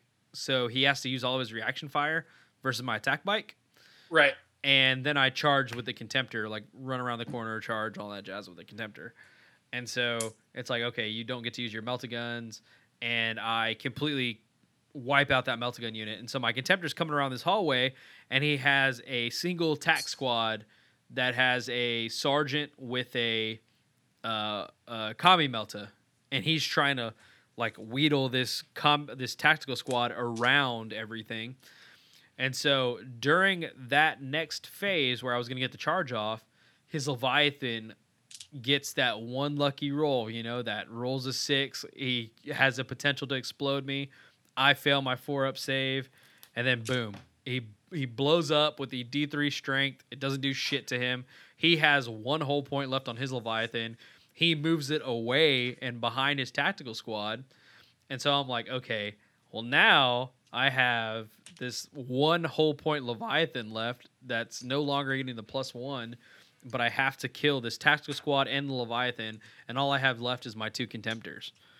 And so both of my contemptors during my turn are in charge range of this one tactical squad. So I was like, okay, let me charge this tactical squad, get locked in close combat, and then I'll go ahead and uh, whenever during his turn, I'll finish off the rest and I'll kill this Leviathan. Did not work like that at all. so first things first, I go, okay, let me go ahead and charge my contemptor into this unit right here of tactical squad marines because I know I'm gonna get dug in and I'm gonna murder them. Not at all. Reactionary fire, right? Only thing that hurt him is a melta gun combi bolter. And he goes, okay, let me go in reactionary fire. Fucking rolls a four to hit. So Okay. he's getting his reaction. Rolls a four for his initiative, rolls a four to hit, and then rolls double sixes for his uh, Melta blast. And so I get multi um, or just mul- Melta hits me, and then boom, he rolls another six, so blows me up. So like best sergeant in the fucking world, and I of course I fail my fucking uh, my Five up. five up save. So this contemptor who's fresh wounds, like has no whole points taken off, just runs around the corner and gets blasted. I'm like, oh, well that was awkward. He just like blew up into glitter. So then I charge in, and because contemptors are front armor 13, he can do the uh, our weapons are useless Yep. because their crack grenades are strength six, and I dude, I didn't even think about that. And I was like, oh fuck, like you know, because you try normally you charge with twelve, it's like ah, you're stuck here, boys. Like you gotta hit me. And we like he couldn't use his crack grenades, couldn't use anything. He rolled his our weapons are useless. Got the fuck out of there. Like You pa- weren't able to sweep him. I wasn't able to sweep him. I was it was the Okay. worst. So my so my dreadnought's like no, and so they run away, and then it's his turn, and his fucking death blossom is just looking at me like, hey, I saw what you did back there. I saw- I saw you kill those three guys, and then just completely just wiped the fuck out of me. It was like this unintentional trap he set. I was like, yes, good, right into my plan. It's very Alpha Legion. into the into the fucking wasp nest. And so I just run in there all confident and just brat, just blast me off. I was like I was like, wow. I was like, Zeke, uh, I was like, I feel like you you planned this the whole game. and like, it's like, yes, yes, you didn't get the object you didn't protect the objectives you were supposed to, but still you fucking wiped me. So it technically I won by objectives, but in my mind I lost just by getting fucking wiped. So Yep. got myself into a trap like a fool like a damn fool. Well, that was on the last webcast, so people want to watch that, they can watch it because it was it was on like they pretty much had it where you could watch the whole thing. I think it was like split screen or whatever. So yeah, so you can actually like if you listen to what I just told you and go watch the game, you can see those things happening. We didn't have sound or anything like that, but you can actually see that all go down and it was is the, the the ending is probably where it matters the most because that was a solid like trap that I ran into. It's a trap.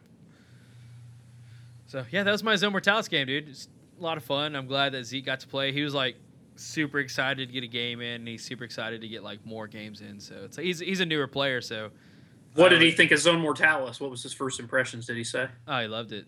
He said, you know, yeah. it's, it's a lot quicker than because he's played big games with us, and so he's like, man, he's like, I like that Zone Mortalis. It's just so much quicker. It's so much, uh, you know, it, he said it's it's it's perfect for somebody learning the game.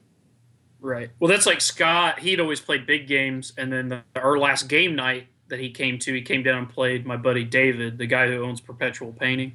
Yep. He played him in a couple games and he got addicted. And then he called me and was like, Hey, what are you doing on 4th of July? And I was like, Nothing. He's like, Well, let me come up and let's just play Zone Mortalis. I'm like, All right, cool.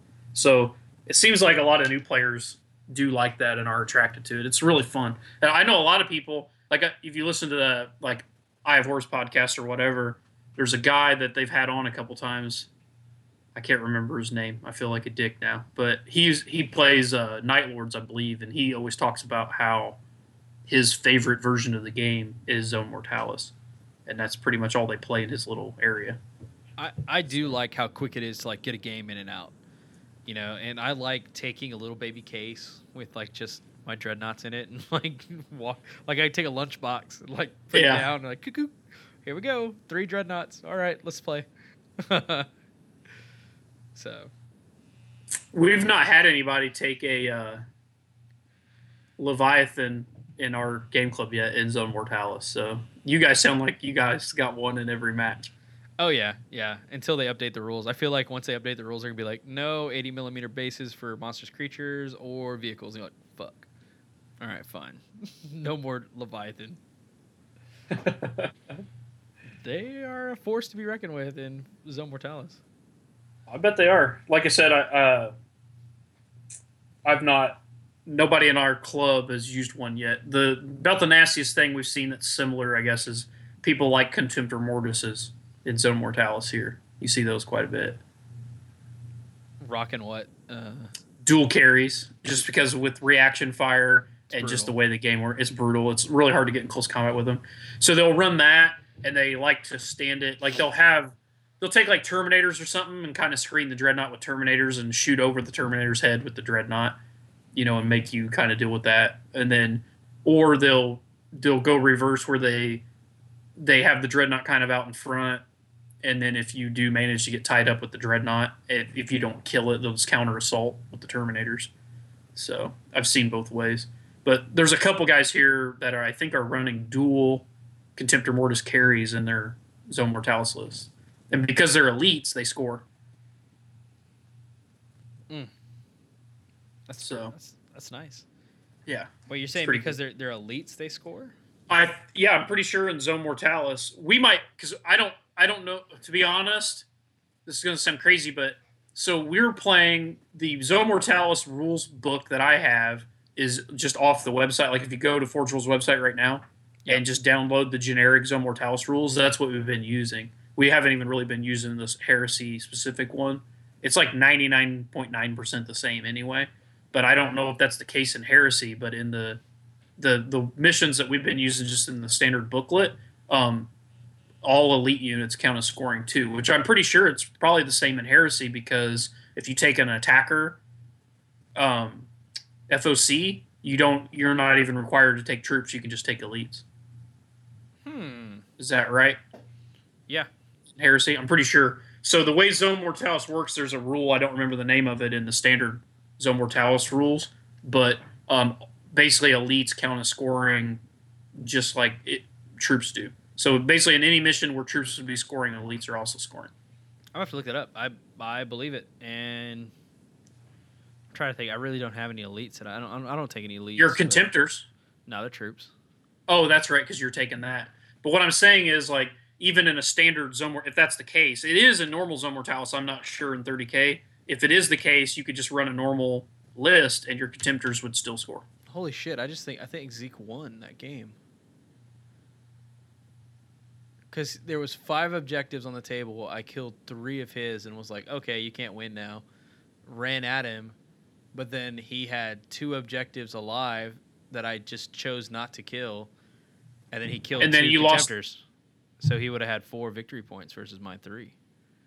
But was that within the five or six turn game limit? Not at all, but Well, there, you know, there you go. okay. Well, not to mention, and if you were like playing for keeps, you could have killed the three and then just hid.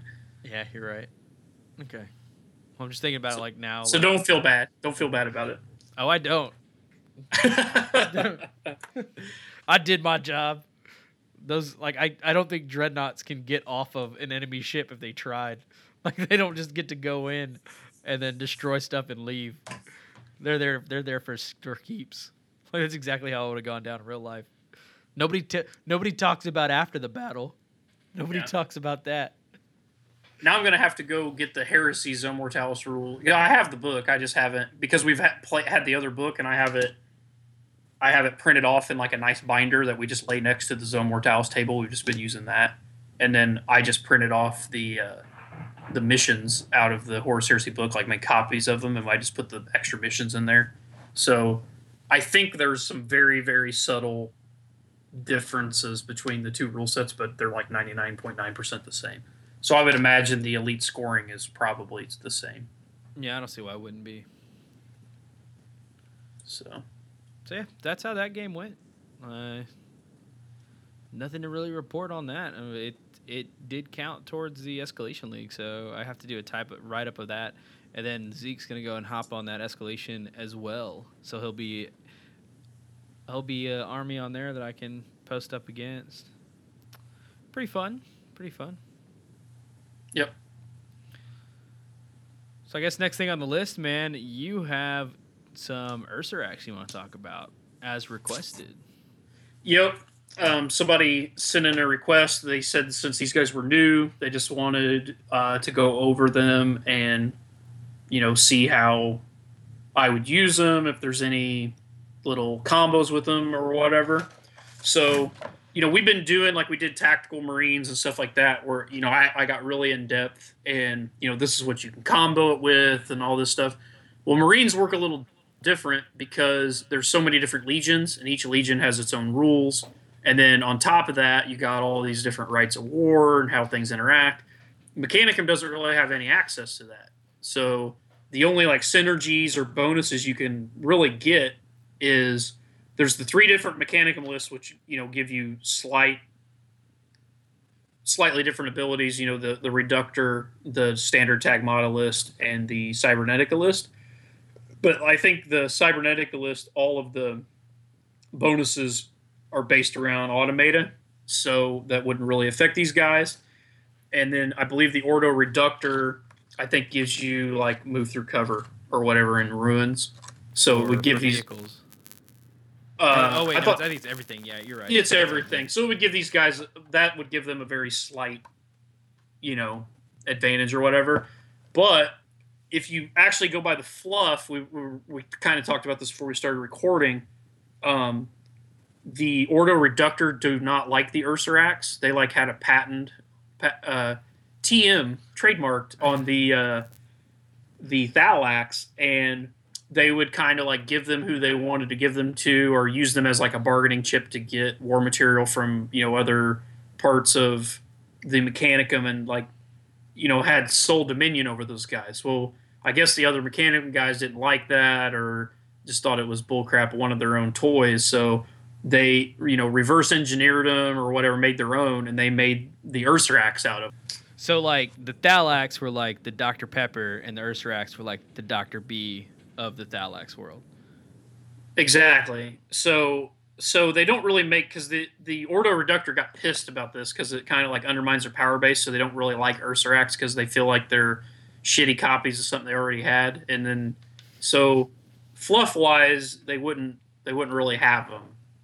I mean, you could always you know, just say, well, they're really just Thallax armed for close combat or whatever, and use them. I'm not saying don't use them. If you really want to use them, use them. Just write your own fluff for it. But I mean, it, they don't. You know, if you're playing pure Ordo Reductor, they technically don't make sense fluff wise to be able to take. It'd be like taking dreadnoughts in a White Scar army. so, so you got that. So, really, I mean, I guess like if you're wanting to use these guys, the the list that makes the most sense uh, is the Taghmata list, and there's other reasons. Uh, we'll get to that here in a second. So if you just look at these guys stat wise, they're essentially a Thallax. If you're familiar with Thallax, these guys are almost identical. The big changes are a Thallax is jetpack infantry, and these guys are jump infantry. So the difference there is these guys they can move 12 um, in the movement phase, and then after that they act like normal infantry, or you can move them six in the movement phase, and then in the assault phase they can fleet charge. They count as having fleet can reroll their charge range and gain Hammer of Wrath. The other thing these guys have, they are weapon skill four and ballistic skill three, where Thallax are the reverse of that because they're the shooty version. So they're BS four, weapon skill three. And the only other big difference besides like war gear, which we'll get to that in a second, is Thallax have um, a, only have a six up feel no pain, but they have a the uh, gen sight where these guys have a five up feel no pain, but they lose out on the gen sight. So um, these guys are basically totally like close combat role for the most part. So they come standard with um, two uh, two lightning claws and a Volkite incinerator and fra- frag grenades. So frag grenades, I mean, obviously they're basically they're on these guys. The only thing you'll use those for is just so that you strike an initiative when going through cover. Um, lightning claws are pretty good on these guys because they're already strength three, so you're going to be, or sorry, strength five, so they're strength five shred AP three, which is pretty decent. And since you have a pair of them, um, their base attacks will go from two to three, and then on the charge they'll be four. Uh, the Volkite incinerator is essentially the exact same as a Volkite charger, but it only has the range of a Serpenta, which is so they're range 10. But they can use them in melee. They can exchange all of their uh, melee attacks for a single Volkite Incinerator close combat attack, which is strength 6, AP 2, uh, instant death. Which is not But- blast, by the way. Yeah, it's just the the name of the ability is blast, but it doesn't actually have the blast special rule. So the the only pr- the only problem with this attack is it seems really cool at first, but it's got this other special rule called prisoned. So the blast version of the attack may only be used in close combat against models with the infantry, jump infantry, or jetpack infantry types. In doing so, the model only makes a single attack regardless of any other factors. So you don't get it for charging or anything like that. So my problem with this is there's very few things that are worthy of instant death that fall inside the infantry, jump infantry, jetpack category that you can't just double out with their strength five power or strength ten power fist, which we'll get to in a second. So these guys start with lightning claws, but each guy in the unit for ten points can upgrade to dual power fist. So you're still going to have the same number of attacks you have with the lightning claws, but you're go- because they're strength five, you're going up to strength ten. Well, to my knowledge, like I said, strength ten will double out any infantry, jump pack infantry, or jetpack infantry, other than my tough six ogryns in the militia army. Right. Can you think of anything else? No, not at all. And I'm really trying.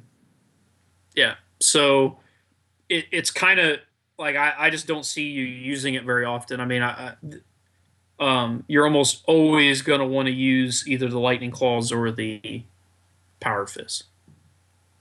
So, oh, go ahead, Michael. No, yeah, I, I don't. It'd be a very rare circumstance, and it's like it's it's a matter of if you didn't take a power fist, you'd have the option. Like it's kind of like one of those. That's like the only. I guess, could but I, I mean, yeah, but it's still it's just because it's just one attack. Yeah, I guess like you said, if you just didn't upgrade any of them to power fist, you could just say, well, uh, instead of upgrading to power fist, I'm just going to rely on this if I get into combat with something that has a two plus armor save or whatever. Try to save some points. You should So- you should be taking power fist though, because like that's this is a close combat unit, like straight up. Yeah, I mean you don't have to give them to every guy, but I mean you. I would think that you would want at a minimum probably a third of the guys you take to have them, but probably even upwards of a half. And But keep them, keep them protected. Yeah. So, um, as far as like how to use these guys, I mean, they're pretty straightforward. I mean, they're jump infantry, so you can either deep strike them or start them on the table and just move at the enemy. They don't have like any. I don't know of any way to give these guys like infiltrate or scout or outflank or anything like that. I don't, you know, I don't know of any special characters for Mechanicum that does anything like that. There might be a warlord trait. I don't know their warlord traits super well. Um, but um, they're pretty straightforward. So you're either going to just start them on the table and rush them at the enemy, or deep strike them in. Probably run so you spread out. We'll get to that when we talk about how to fight these guys. Um, and then um, try to assault the next turn. So the if you're looking for, I mean, these guys are arguably the most beat stick close combat unit in this book. Like just if you just break it down and look at it that. Um, so if you're really wanting like just this really hard hitting close combat unit, uh, these guys are probably where you're gonna look. My only problem with them is they're in that role. Like typical like they're they're tough five with three wounds, but with only a four up save and really no invul. I mean they do have feel no pain, but that can be ignored by you know strength 10 or anything that inflicts instant death um they aren't super super durable i mean they- are against like small arms fire but if somebody brings you know Medusas or typhons or um they have dreadnoughts you know with strength 10 close combat attacks on their own or something like that. These guys are, are going to struggle against stuff like that. Um, they're fairly low initiative. They're only initiative two. So even just like fighting, you know, veterans or something, uh, like if they got put like a say you're playing like against Sons of Horus or somebody, and they got like a big Reaver squad. A lot of times because of the Sons of Horus rule, they want to take weapons that have already fought by the time they get to initiative one. So that a lot of the like the guys that play Reavers and stuff here, they uh, they have like power swords and stuff in the army. So all that stuff is going to strike before you. So as a dedicated assault unit over the course of a game they're going to get ground down like if even if you get into assault because the nature of how assault works you have to receive damage to dish out damage that's why a lot of you know shooting in a lot of ways is superior because if you have this squad of guys and you shoot at your opponent and you totally fuckhand your rolls and roll like garbage really the only drawback is you didn't kill some guys you know you rolled shitty whatever but you're not actually losing models to that where in an assault it's way far riskier because if you go in and you roll bad not only did you not kill the enemy but the enemy in return gets to essentially kill you during your turn Right.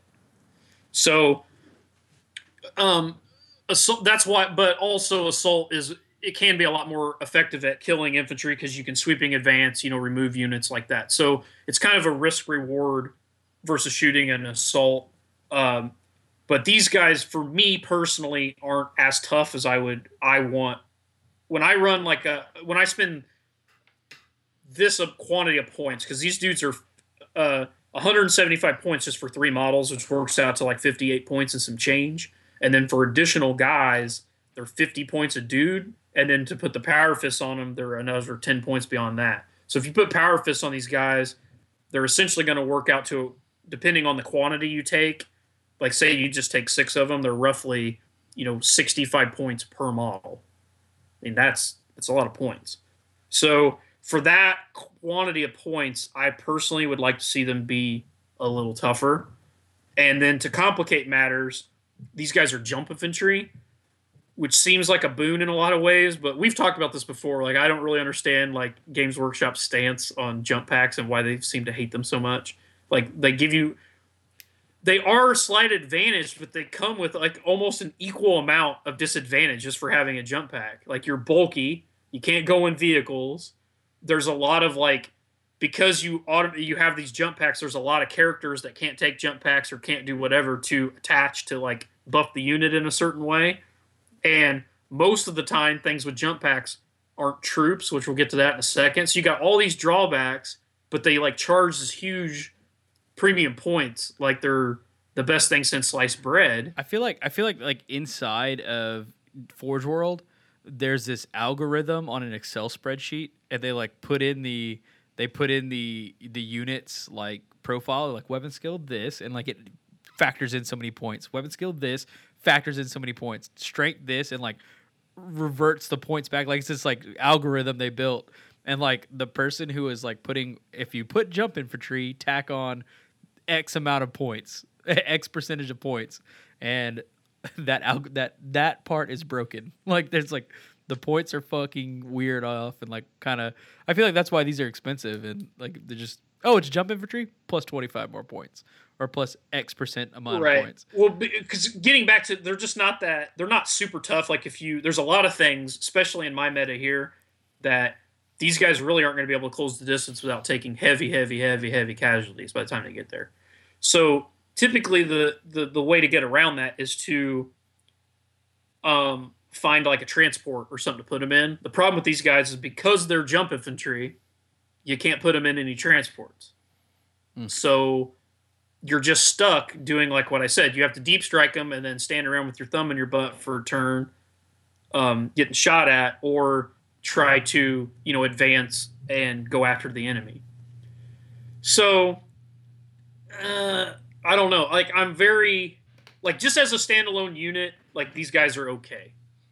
But as far as we, we were talking about this before the show started, to get into like how I'd use them, all that stuff. To be honest, I don't know that I would really use these guys. And the reason why I wouldn't, for one, they don't really fit with anything else in the Mechanicum list. Um, the Mechanicum don't have assault vehicles, so it's not like you can put like heavy chainblade thralls or you know uh, Scyllax or these other like decent close combat units in transports and then move up and then deploy out and then assault. You have to you know get out and wait a turn, so it kind of slows you down. And then they don't really have bikes or jet bikes or beasts or anything that that can you know keep up with these guys to assault other than the the monstrous creature. Uh, the, is it the Alatax, the new one that's not really out yet? The Arlatax, yeah, Yeah. It just doesn't have a model. It's out, but no model. Okay, well the rules are out, but there's no model. But so I mean, it, it- they just don't. It's it's kind of hard to use them because I feel like they're going to outrun the army, and then like I said, they're they're deceptively squishy in a lot of ways. I just feel like your opponent's going to say, "Well, he's got this one unit that moves twice as fast as the rest of his army. That's really threatening. Let's just kill that." You know, and then which I mean, it could be a distraction, but I just feel like paying sixty five points a model that's pretty expensive for a distraction. Yeah. So- Oh, yeah. they're going to be hard to use in my opinion. And then getting back to the fact that they're just Thallax. So the other problem I have with this is just the way the this army list is internally balanced. I feel like if you're going to take these guys, you can take Thallax and the Ferox upgrade on Thallax kind of ruin these guys. The fact that Thallax get Ferox ruins Ursax for me because I can take heavy chain blades and the Ferox upgrade on a Thallax unit, keep the Thallax's shooting with the lightning gun, which is better, in my opinion. They essentially have the same stat line. They also have the the Jin sight, which is a, in my opinion, a huge upgrade. Not necessarily for the minus to cover saves, but the no infiltrators within 24 inches is a really big, big, big deal against a lot of armies. It really screws over Raven Guard. It really screws over Alpha Legion. Um, the, the in Zone Mortalis, it's essentially priceless for a lot of missions, which we talked about that a lot on this episode, actually. So, and but the big thing, the the killer for me is that Thallax are troops, so they they're scoring. So if you take these Ursac guys, you're going to be spending a ton of premium points on a unit that you know doesn't score, and, and you know, when you boil it down to, I mean, that's how you win the majority of games is scoring units, holding objectives, scoring points. I mean, that's that's the ultimate objective for the most part. I mean, there are, you know, kill point missions and things like that, but you know, you start spending a bunch of points on these Ursax guys, and then you want, you know, some Castellax in your army or these other Mechanicum toys, their tanks, like a lot of these other good units. That's all well and, you know, all all good and well, but you know you're going to have to take some scoring units at some point. So, I guess if you wanted to really go crazy with these dudes, you could take these guys and then run a bunch of thralls to have a bunch of cheap scoring units or whatever. But once again, getting back to these Thallax guys, you can give Thallax Ferox and heavy chain blades, and they're still cheaper than the Ursax, and they're they're not in a lot of situations they're the exact same um, you know, in close combat. Like they're not the exact same, but they're gonna you're gonna end up with the same effect. You know what I mean? Like against like power armored dudes, yeah, I guess the other guys like lightning claw through him faster or whatever. But having the, the Thallax will, with Ferox are still going to be four attacks on the charge because of rage, and then they're getting they're going up to strength seven, so you're going to be wounding on anything but a one, and then they have rending. So you're still going to get the job done in the same way, but you've paid less points for it. Plus, you're a scoring unit. Plus, you still, like I said, you maintain your shooting flexibility. The other problem, going back to the fact that they're jump infantry and these guys are jetpack, you can't take any Mechanicum characters that keep up that have jet that have jump packs. So if you take like a Magos or whatever, you attach him to the unit, he's gonna like you can attach him, but if you move with that jump pack movement, he's going to be left behind. So the, the about the best you can hope for is to take a jetpack. Th- those guys move up way in front of him, and then him try to roll high enough on his jetpack move to you know keep him with them. But it's gonna it's just kind of wonky to do it that way. Where Thallax, you can join characters to that actually you know that have direct benefits like rad grenades or just like attaching a Magos that's really tough to like tank with, you know, in front of them, and also if you because the character's attached, like if you have a really nasty arc Magos and they charge this unit of Thallax, they have to fight the Magos too, type thing. Anyway, what were you going to say, Michael? I was kind of thinking about um, the jetpack versus jump pack mentality as well. Like jetpacks, statistically, are much they're they're less reliable, but they're statistically faster than a jump pack infantry would be. Well, in that, and they're more flexible. Like because assault happens in the after the shooting phase, like let's say you you want to soften up a unit, you know, before you assault it. So you move your Thallax in, you shoot them with your Thallax, and then you shoot into this unit with other um, stuff, and you end up killing more than you initially intended, and now you have this really long charge range. Mm-hmm. With the Thallax, you can go you can call an audible because in the assault phase you don't have to assault. You can just move two d six, maybe move them further back, maybe move them behind line of sight blocking terrain, um, you know, whatever. Um, also, in late game, because the Thallax are so fast, they're going to be way better at like grabbing objectives. You know what I mean? Because you can you can still you can still move, then you can still shoot to inflict damage on the enemy, and then use your jetpack movement to jump on an objective. Where the Ursax don't have that ability. They have way less shooting for one, and then their primary way of dealing damage is the you know assault. So you're going to have to rely on wiping them, and then hopefully you know maybe getting a late game uh, consolidation roll that's really high to move on an objective or something like that. So I guess what I'm saying is I just feel like as close as these guys are to Thallax, the Thallax just seem like a much more flexible, tactically flexible option that also has the benefit of being a scoring unit. And then the the other huge thing with Thallax is because they're jetpacks, which normally can't go in a transport, but they have a special rule. If you read their dedicated transport entry, it says note they may still be transported in a Triaros even though they're jetpack. So you can stick these guys in a Triaros or whatever and drive them up the board, and then if somebody shoots you with a Typhon or Medusas or whatever, they have to get open that transport before they can hurt these guys. Where Ursax, like if somebody, if you're fighting somebody that has a Typhon, you have an Ursax unit. I mean, what are you going to do? Like, no matter how you try to approach that thing, you're getting hammered. with that Typhon and losing a bunch of dudes. There's really not a lot you can do about it. So I don't know. They're not bad. I'm just torn on them because I feel, like I said, I just feel like Thallax are the better option for, you know, less points. They're going to do, for the most part, everything those other guys do, um, but also be a scoring unit. And if you're going, I don't know. I don't. I, like I said, I just don't know about them. Like you can. There's just a lot of things in this book that kind of already do what they do.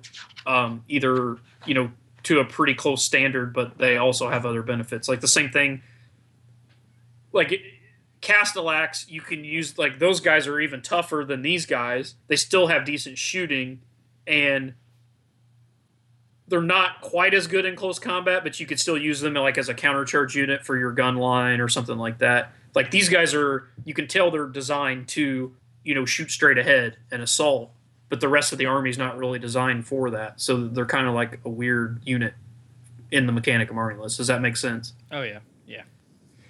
So, I, like I said, I don't really know. There's like not really any tricks. Like you can obviously take certain Magoses. Like you can take the one that has hatred, which will confer to them. But there's, like I said, there's really no upgrade that allows him to keep up with them really well. Um, you can do the jetpack thing and hope for the best as far as like had him trailing along. Um, same thing with rad grenades. You can put rad grenades on a character like that. Um, so yeah, I mean, I just I like them. I I just I want to like them more. I mean, I feel like further points. If there was a way to make these guys troops, like if they come out with a special character in the future, or they redo this book and make them troops, um, I would definitely reconsider. But them being fast attack and not being able to score ugh, it just really really makes me hard for them to like them when you got a unit that is a troop unit that's pretty similar and in a lot of ways more flexible. So that's kind of my breakdown on it. So on like a star level let's like let's, let's say like one to five stars is this like a three and a half star in your book? Yeah it's, it's right around three. I mean it's not it's not spectacular by any means. I don't like there are units that don't score in in other lists like Gal Vorbak because I play Word Bearers, right? So Gal Vorbak don't score. So the it, but they're spectacular. They do things that no other you know unit that I can buy can do. You know what I mean? Like I can't buy tactical guys that are that are troops or whatever that are even anywhere close to Gal Vorbak. So the problem is with these guys, they have something in their list that is scoring that's so similar. Yeah, it's a little worse at the assault roll, but not by a super wide margin. You know what I mean? So, so if you're, that's just kind of how I feel about it. If you're not gonna be able to score objectives, you better be exceptionally good at what you do. like if, if yeah, you you, ha- you have to have something special that's not replaceable. And I just I feel like heavy chain blade, Ferox, Thallax are close enough and still score and still do you know and still have gun you know have better shooting. Um, it, they still deep strike to do all that stuff. Plus the the Jin side can take transports it's easier to attach characters to them and all that stuff. I just they're just better in my opinion. I think I think Tim put it like the best way when he said uh, uh, uh Tim with I Force. He said that every time that he thinks of a unit scoring an objective, it's like them burning a CD, like of files. Like whenever they're there, yeah. like like if you can't if you don't know how to burn the CD, you better be damn good at your job of what else you do. Like it's like I don't know how to fucking do that. I'm here right. to kill. And then, like I said in my meta, it's just like if you were to run these guys, we have a lot of a ton of jet bikes running around with heavy. You know, they all automatically come with heavy bolters. I'm running my Blood Angel army with tons of assault cannons and tons of auto cannons. There's a, a bunch of guys that run uh, like Volkite Caliver squads, like big units of Volkite Caliver. There's a bunch of Typhons here. Um, there's a lot of people running the Iron Warrior, like the Iron Fire thing with all the blasts and templates and Medusas and Phosphex and shit like that, it will straight murk these guys. They can't go into transport. They're going to be out in the open. You're going to have to run at that gun line while you're getting shot. It's going to get real ugly real fast. And they, like I said, they don't because of the way the rest of the Mechanicum list has. They don't have any other units like in drop pods or, or whatever to immediately put pressure. Because like I get it. Like like say say like my Gal Vorbak, they don't score, but with my Gal Vorbak army, I can put them in a Dreadclaw or put them in a Spartan or put them in whatever, and I can have the rest of the army keep up with them. So if they try to focus everything on the Gal Vorbak, that's fine. I may lose them, but then the rest of the army is going to hit them on that next turn. I don't feel like Mechanicum can do that with you know with an assault type list. They don't really have anything to allow them to do that. Nope. Nothing yet. So I guess you could like go all in and spam several units of these and support Ursarax with more Ursarax, but then think how many points that is and stuff that's not scoring. So I guess prove me wrong. Like maybe try a list that's like nothing but like minimum thrall units in Triaros for troops. Like spam those out. Like take like you know whatever, and then just take mass Ursarax and try to like just rip somebody's face off with that, and then still have those guy those other thralls back to hold objectives and do whatever. Maybe I don't know. I'm trying to think they do as good as like a well, like a like a power fist toting Terminator squad is what I feel like they'd look they'd feel like. But it they don't have that two up save, you know. Yeah, but they do have the three wounds. I mean, they're going to be better against small arms fire, I guess, because it's harder to whittle them down. But a Terminator is going to be you're you've paid less points for it, and they have a four up invul, so they're like going to be more survivable against things like Medusas, Typhons, um, heavy bolters, things like that. So I don't know. It's it's it's interesting. We'll see how it goes. I mean, not a lot of people have played them here. The guy I just played in Zone Mortalis, um, when me and you talked about doing this segment, he was here because you'd sent me that info that hey, this is a segment we're doing while he was here. We were playing the Zone Mortalis games. Scott's brother, you know, they're they live close together, and that's his primary opponent is his brother. His brother plays Mechanicum, and he's had these guys um, converted up for a long time, so he uses them all the time. And Scott did say they were a pain in the ass to deal with, but he said the minute he got his Typhon painted, his brother quit running them. Basically, well, I don't know they quit running them, but like the first game, he said that he just killed his entire unit of these dudes with one Typhon shot was just like, hey, pick those dudes up. Here's one blast. I scored direct hit. I get all six of them in one blast. Pick those guys up. They're done. It, it ignores your ignores your armor save, ignores any cover save you would get, and you don't get your feel no pain because it's doubling you out, and that's it. You done, it. kid. You done. So, yeah. Anyway, so that, that's about all I have to say on it. Do you have anything to add? I mean, what do you think? Am I crazy? No, I mean they, they, they have a specific role they need to follow that they're there for. It's the the close combat unit for the Mechanicum, but they're not they're not great at it. But I mean, you know, I, I have played against them. Uh, uh, they, I think the one thing that they have going for them is their, um, the strength and power fist is a big deal. It yeah, really is. Yeah, and, and I think on top of that is they were like they're obscure right now, and that's what they have going for them. And I think one of the one of the best things that they had as well was they they didn't have a model, so you like in your mind you're like, oh, that's just Daleks coming up on my flank. Oh shit, never mind, those are Ursarax. They got Power Fist. Fuck. Yeah. Okay, now they have a model. They're a little harder to use because I know that. Okay, that's a massive squad of lightning clawers and power fisters. Let me go ahead and take care of that real quick. I think that's the only thing they had going for them before. And when we did play them, whenever they were on us, they were charging in, and I remember they actually charged into a unit of uh, Night Lords, and I want to say, was it wait was it Night Lords? Yeah, they they charged a unit of Night Lords and they killed like one model, and they were like completely like subpar in combat, and I was like, oh, I was like that sucks, like oh well, and then they just got wiped at that point. Yeah, I don't know. I mean, I feel like once they get to combat, they'll be okay. It's just the amount of casualties you're going to absorb on the way there, and then once you get there, you're still going to take some wounds back more than likely because even if you have lightning claws, they're still on initiative two. So almost everything, regardless, is still going to be fighting before you. Um, and then there's a ton of crap that you that's AP four that you don't think about because most people play Marine Army. So if it's not AP three or lower, you don't even really think about its AP value. But like think about getting shot with like like I said, like you know, a heavy bolter jet bike squad, like with white scars just coming out, or getting shot with a um, a um, Sicaran tank with triple heavy bolter and the accelerator autocannon. You know, like that's all AP four. That's gonna be brutal. You're gonna be like losing tons of dudes from you know stuff that is vastly you know less points that that you put into these guys. True so that. True that. I don't know. I just don't. I don't know about them. I think I would if, if I was just boiling boiling it down to a pure tabletop. Like if you've taken fluff out of it, you're taking looks out of it, you're taking everything out, and you're just wanting to run. Like I guess the most whack mentality. I just feel like Thallax are better. But I'm not saying, like I said, don't take. I mean, you have to consider all this other stuff, looks, fluff, all that.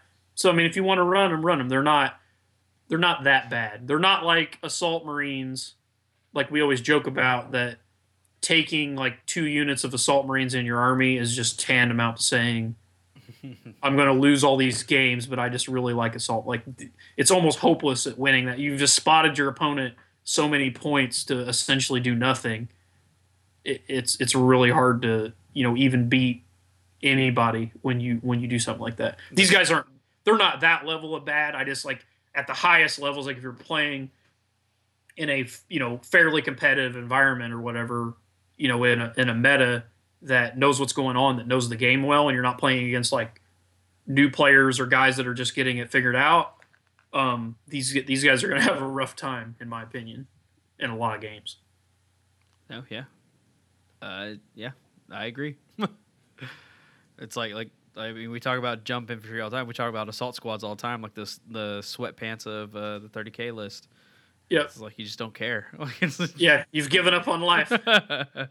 but I don't I don't think Ursarax are that bad, but I, I do. No, they're not. They're yeah. not. I mean, I, I definitely like it. If you want to run them, like put them in a list, like that's fine. Like you know, you can run a unit of six. I mean, you could even run one big unit or whatever, but that's just points, in my opinion, that you're not getting, you know, Castellax or Thanatars or Sicaran Venator or what? Not Sicaran Venator. What's their Venator? Krios Venator. Krios like all those units, like because that's all Killian Mechanicum stuff that doesn't score that are kind of a staple of the list, and I feel like you're going to have to sacrifice on that stuff to fit these guys in. Hello, there's a there's a guy standing behind Michael. Yeah, it's Pat. It's uh, Jake's brother. Hi, Pat. Are you sure that's not Guilfoyle? He looks like Guilfoyle. It is Guilfoyle. anyway. But yeah, that's that's my cue, man. Uh, so that's all we had. I mean, yeah, that was that was it. Some Ursarax talk, and I guess. uh I just got a text message. My story will be edited by the end of tonight. I'm looking forward to actually seeing that, dude. Like I'm I'm really looking forward to seeing that, and I'm I'm looking forward to uh, getting inspired from it, if anything. We'll see. You'll probably read it and be like, "Oh, this sucks. What am I going to tell him?" If it sucks, just tell me for real, because I don't, I don't care. Do, not I hate that when people are like nice, like, you know. Oh, I you like you get a really shitty haircut and everybody tells you it's nice, and then you just walk around and you're just like embarrassed for a month, but you don't even know that people are snickering behind your back. Like that's the worst. Just tell me. All right. So basically, all I'm saying is just just like tell somebody. Like let's just be honest with each other. I'm sick of this like modern age pussified PC shit where we can't tell anybody that they're annoying or can't tell anybody they have a stupid haircut or whatever. Like, you know, just like be a little thick skinned and just take it as like I mean it's I guess it's one thing when somebody's like just straight doing it to be mean, like you can tell like there's like just needling you, just trying to be a dick, like it's intentional. But if like if you go outside in public with a stupid ass shirt on and like nine out of ten people think it's a stupid ass shirt, you know, you need to be told that. That's like how society works. Like, you know, that's how you like, call things. That's how you like. You, that's how you fix things and, and people exactly, say shit. Exactly. You're like, you know, you're like, you know, I'm not so sure about that shirt. And it's like, if I really, really like it, I can keep wearing it. Who really gives a shit what other people think? But, you know, if I'm like wearing this shirt, I don't want to like go into a job interview or like try to you know pick up a chick or something and be wearing like a fucking I don't know, like a Bert and Ernie shirt or some shit that I think's cool. Oh, look at my retro retro Bert and Ernie shirt or some shit, and everybody's like, I don't get the joke. That's fucking terrible. Take that shirt off. So I, anyway, I need, just be honest with me. I needed an example of what kind of shirt you were talking about. Like I needed that. Like I was like, what kind of, what kind of shirt would this be that nine out of ten people would hate it? Yeah, I don't know. And may, you know, I could be totally wrong. Maybe people would really dig a Bert and Ernie shirt. Like I, I think like, you know, you can only get away with that if it's ironic. Like if you're Brock Lesnar. Brock Lesnar's wearing a Bert and Ernie shirt. Or The Rock. like Yeah. or The Rock, you're like, oh, fuck, look at that. That's hilarious. You got this huge fucking comical guy in a Bert and Ernie shirt. That's the coolest thing ever. When you got like a fat hillbilly dweeb like me wearing a Bert and Ernie shirt, that's exactly what you got. A fat hillbilly dweeb in a Bert and Ernie shirt. You're going to end up on the people of Walmart fucking internet page. So, you know, your friends need to tell you, hey, man, hey, don't wear that shit. I'm gonna think of a shirt, and I'm gonna be texting you here in a minute. I'm gonna be thinking of a shirt of like what nine out of ten people would hate. Like it might say like Hitler made some good points or something like that, or just like oh, something, some like crazy ass offensive shirt that you would think would be like, hey, it's not so bad, but nine out of ten people would hate it. And Vote for Ted Cruz. vote for Taker. No, I don't know. He's just got the punchable face, man. We talked about that before. I don't even know what his policy is. I just want to hit him. He's got a punchable face. I What couldn't it about your face, Ted Cruz? I don't like you. I couldn't hear a thing you said. I just was so busy thinking about punching your face. Your face is like a hat full of assholes. I don't know what it's about. Yeah. So anyway, so yeah, I'll think of that shirt that we can make.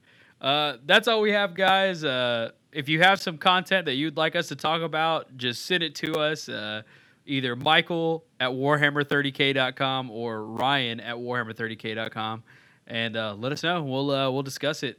Anything you want, uh, send your list in to those website or that email as well. We'll go over that, and we've got some. Uh, we actually put a feeler out there of what people wanted to hear, and we got a lot of feedback. So I think uh, we'll probably be starting to touch base on uh, for newer newer individuals to come in, uh, especially the rites. There was a lot of requests for rites of war. Like everybody was talking about book six rites of war and then the original rites of war. Like everybody wants to hear about that.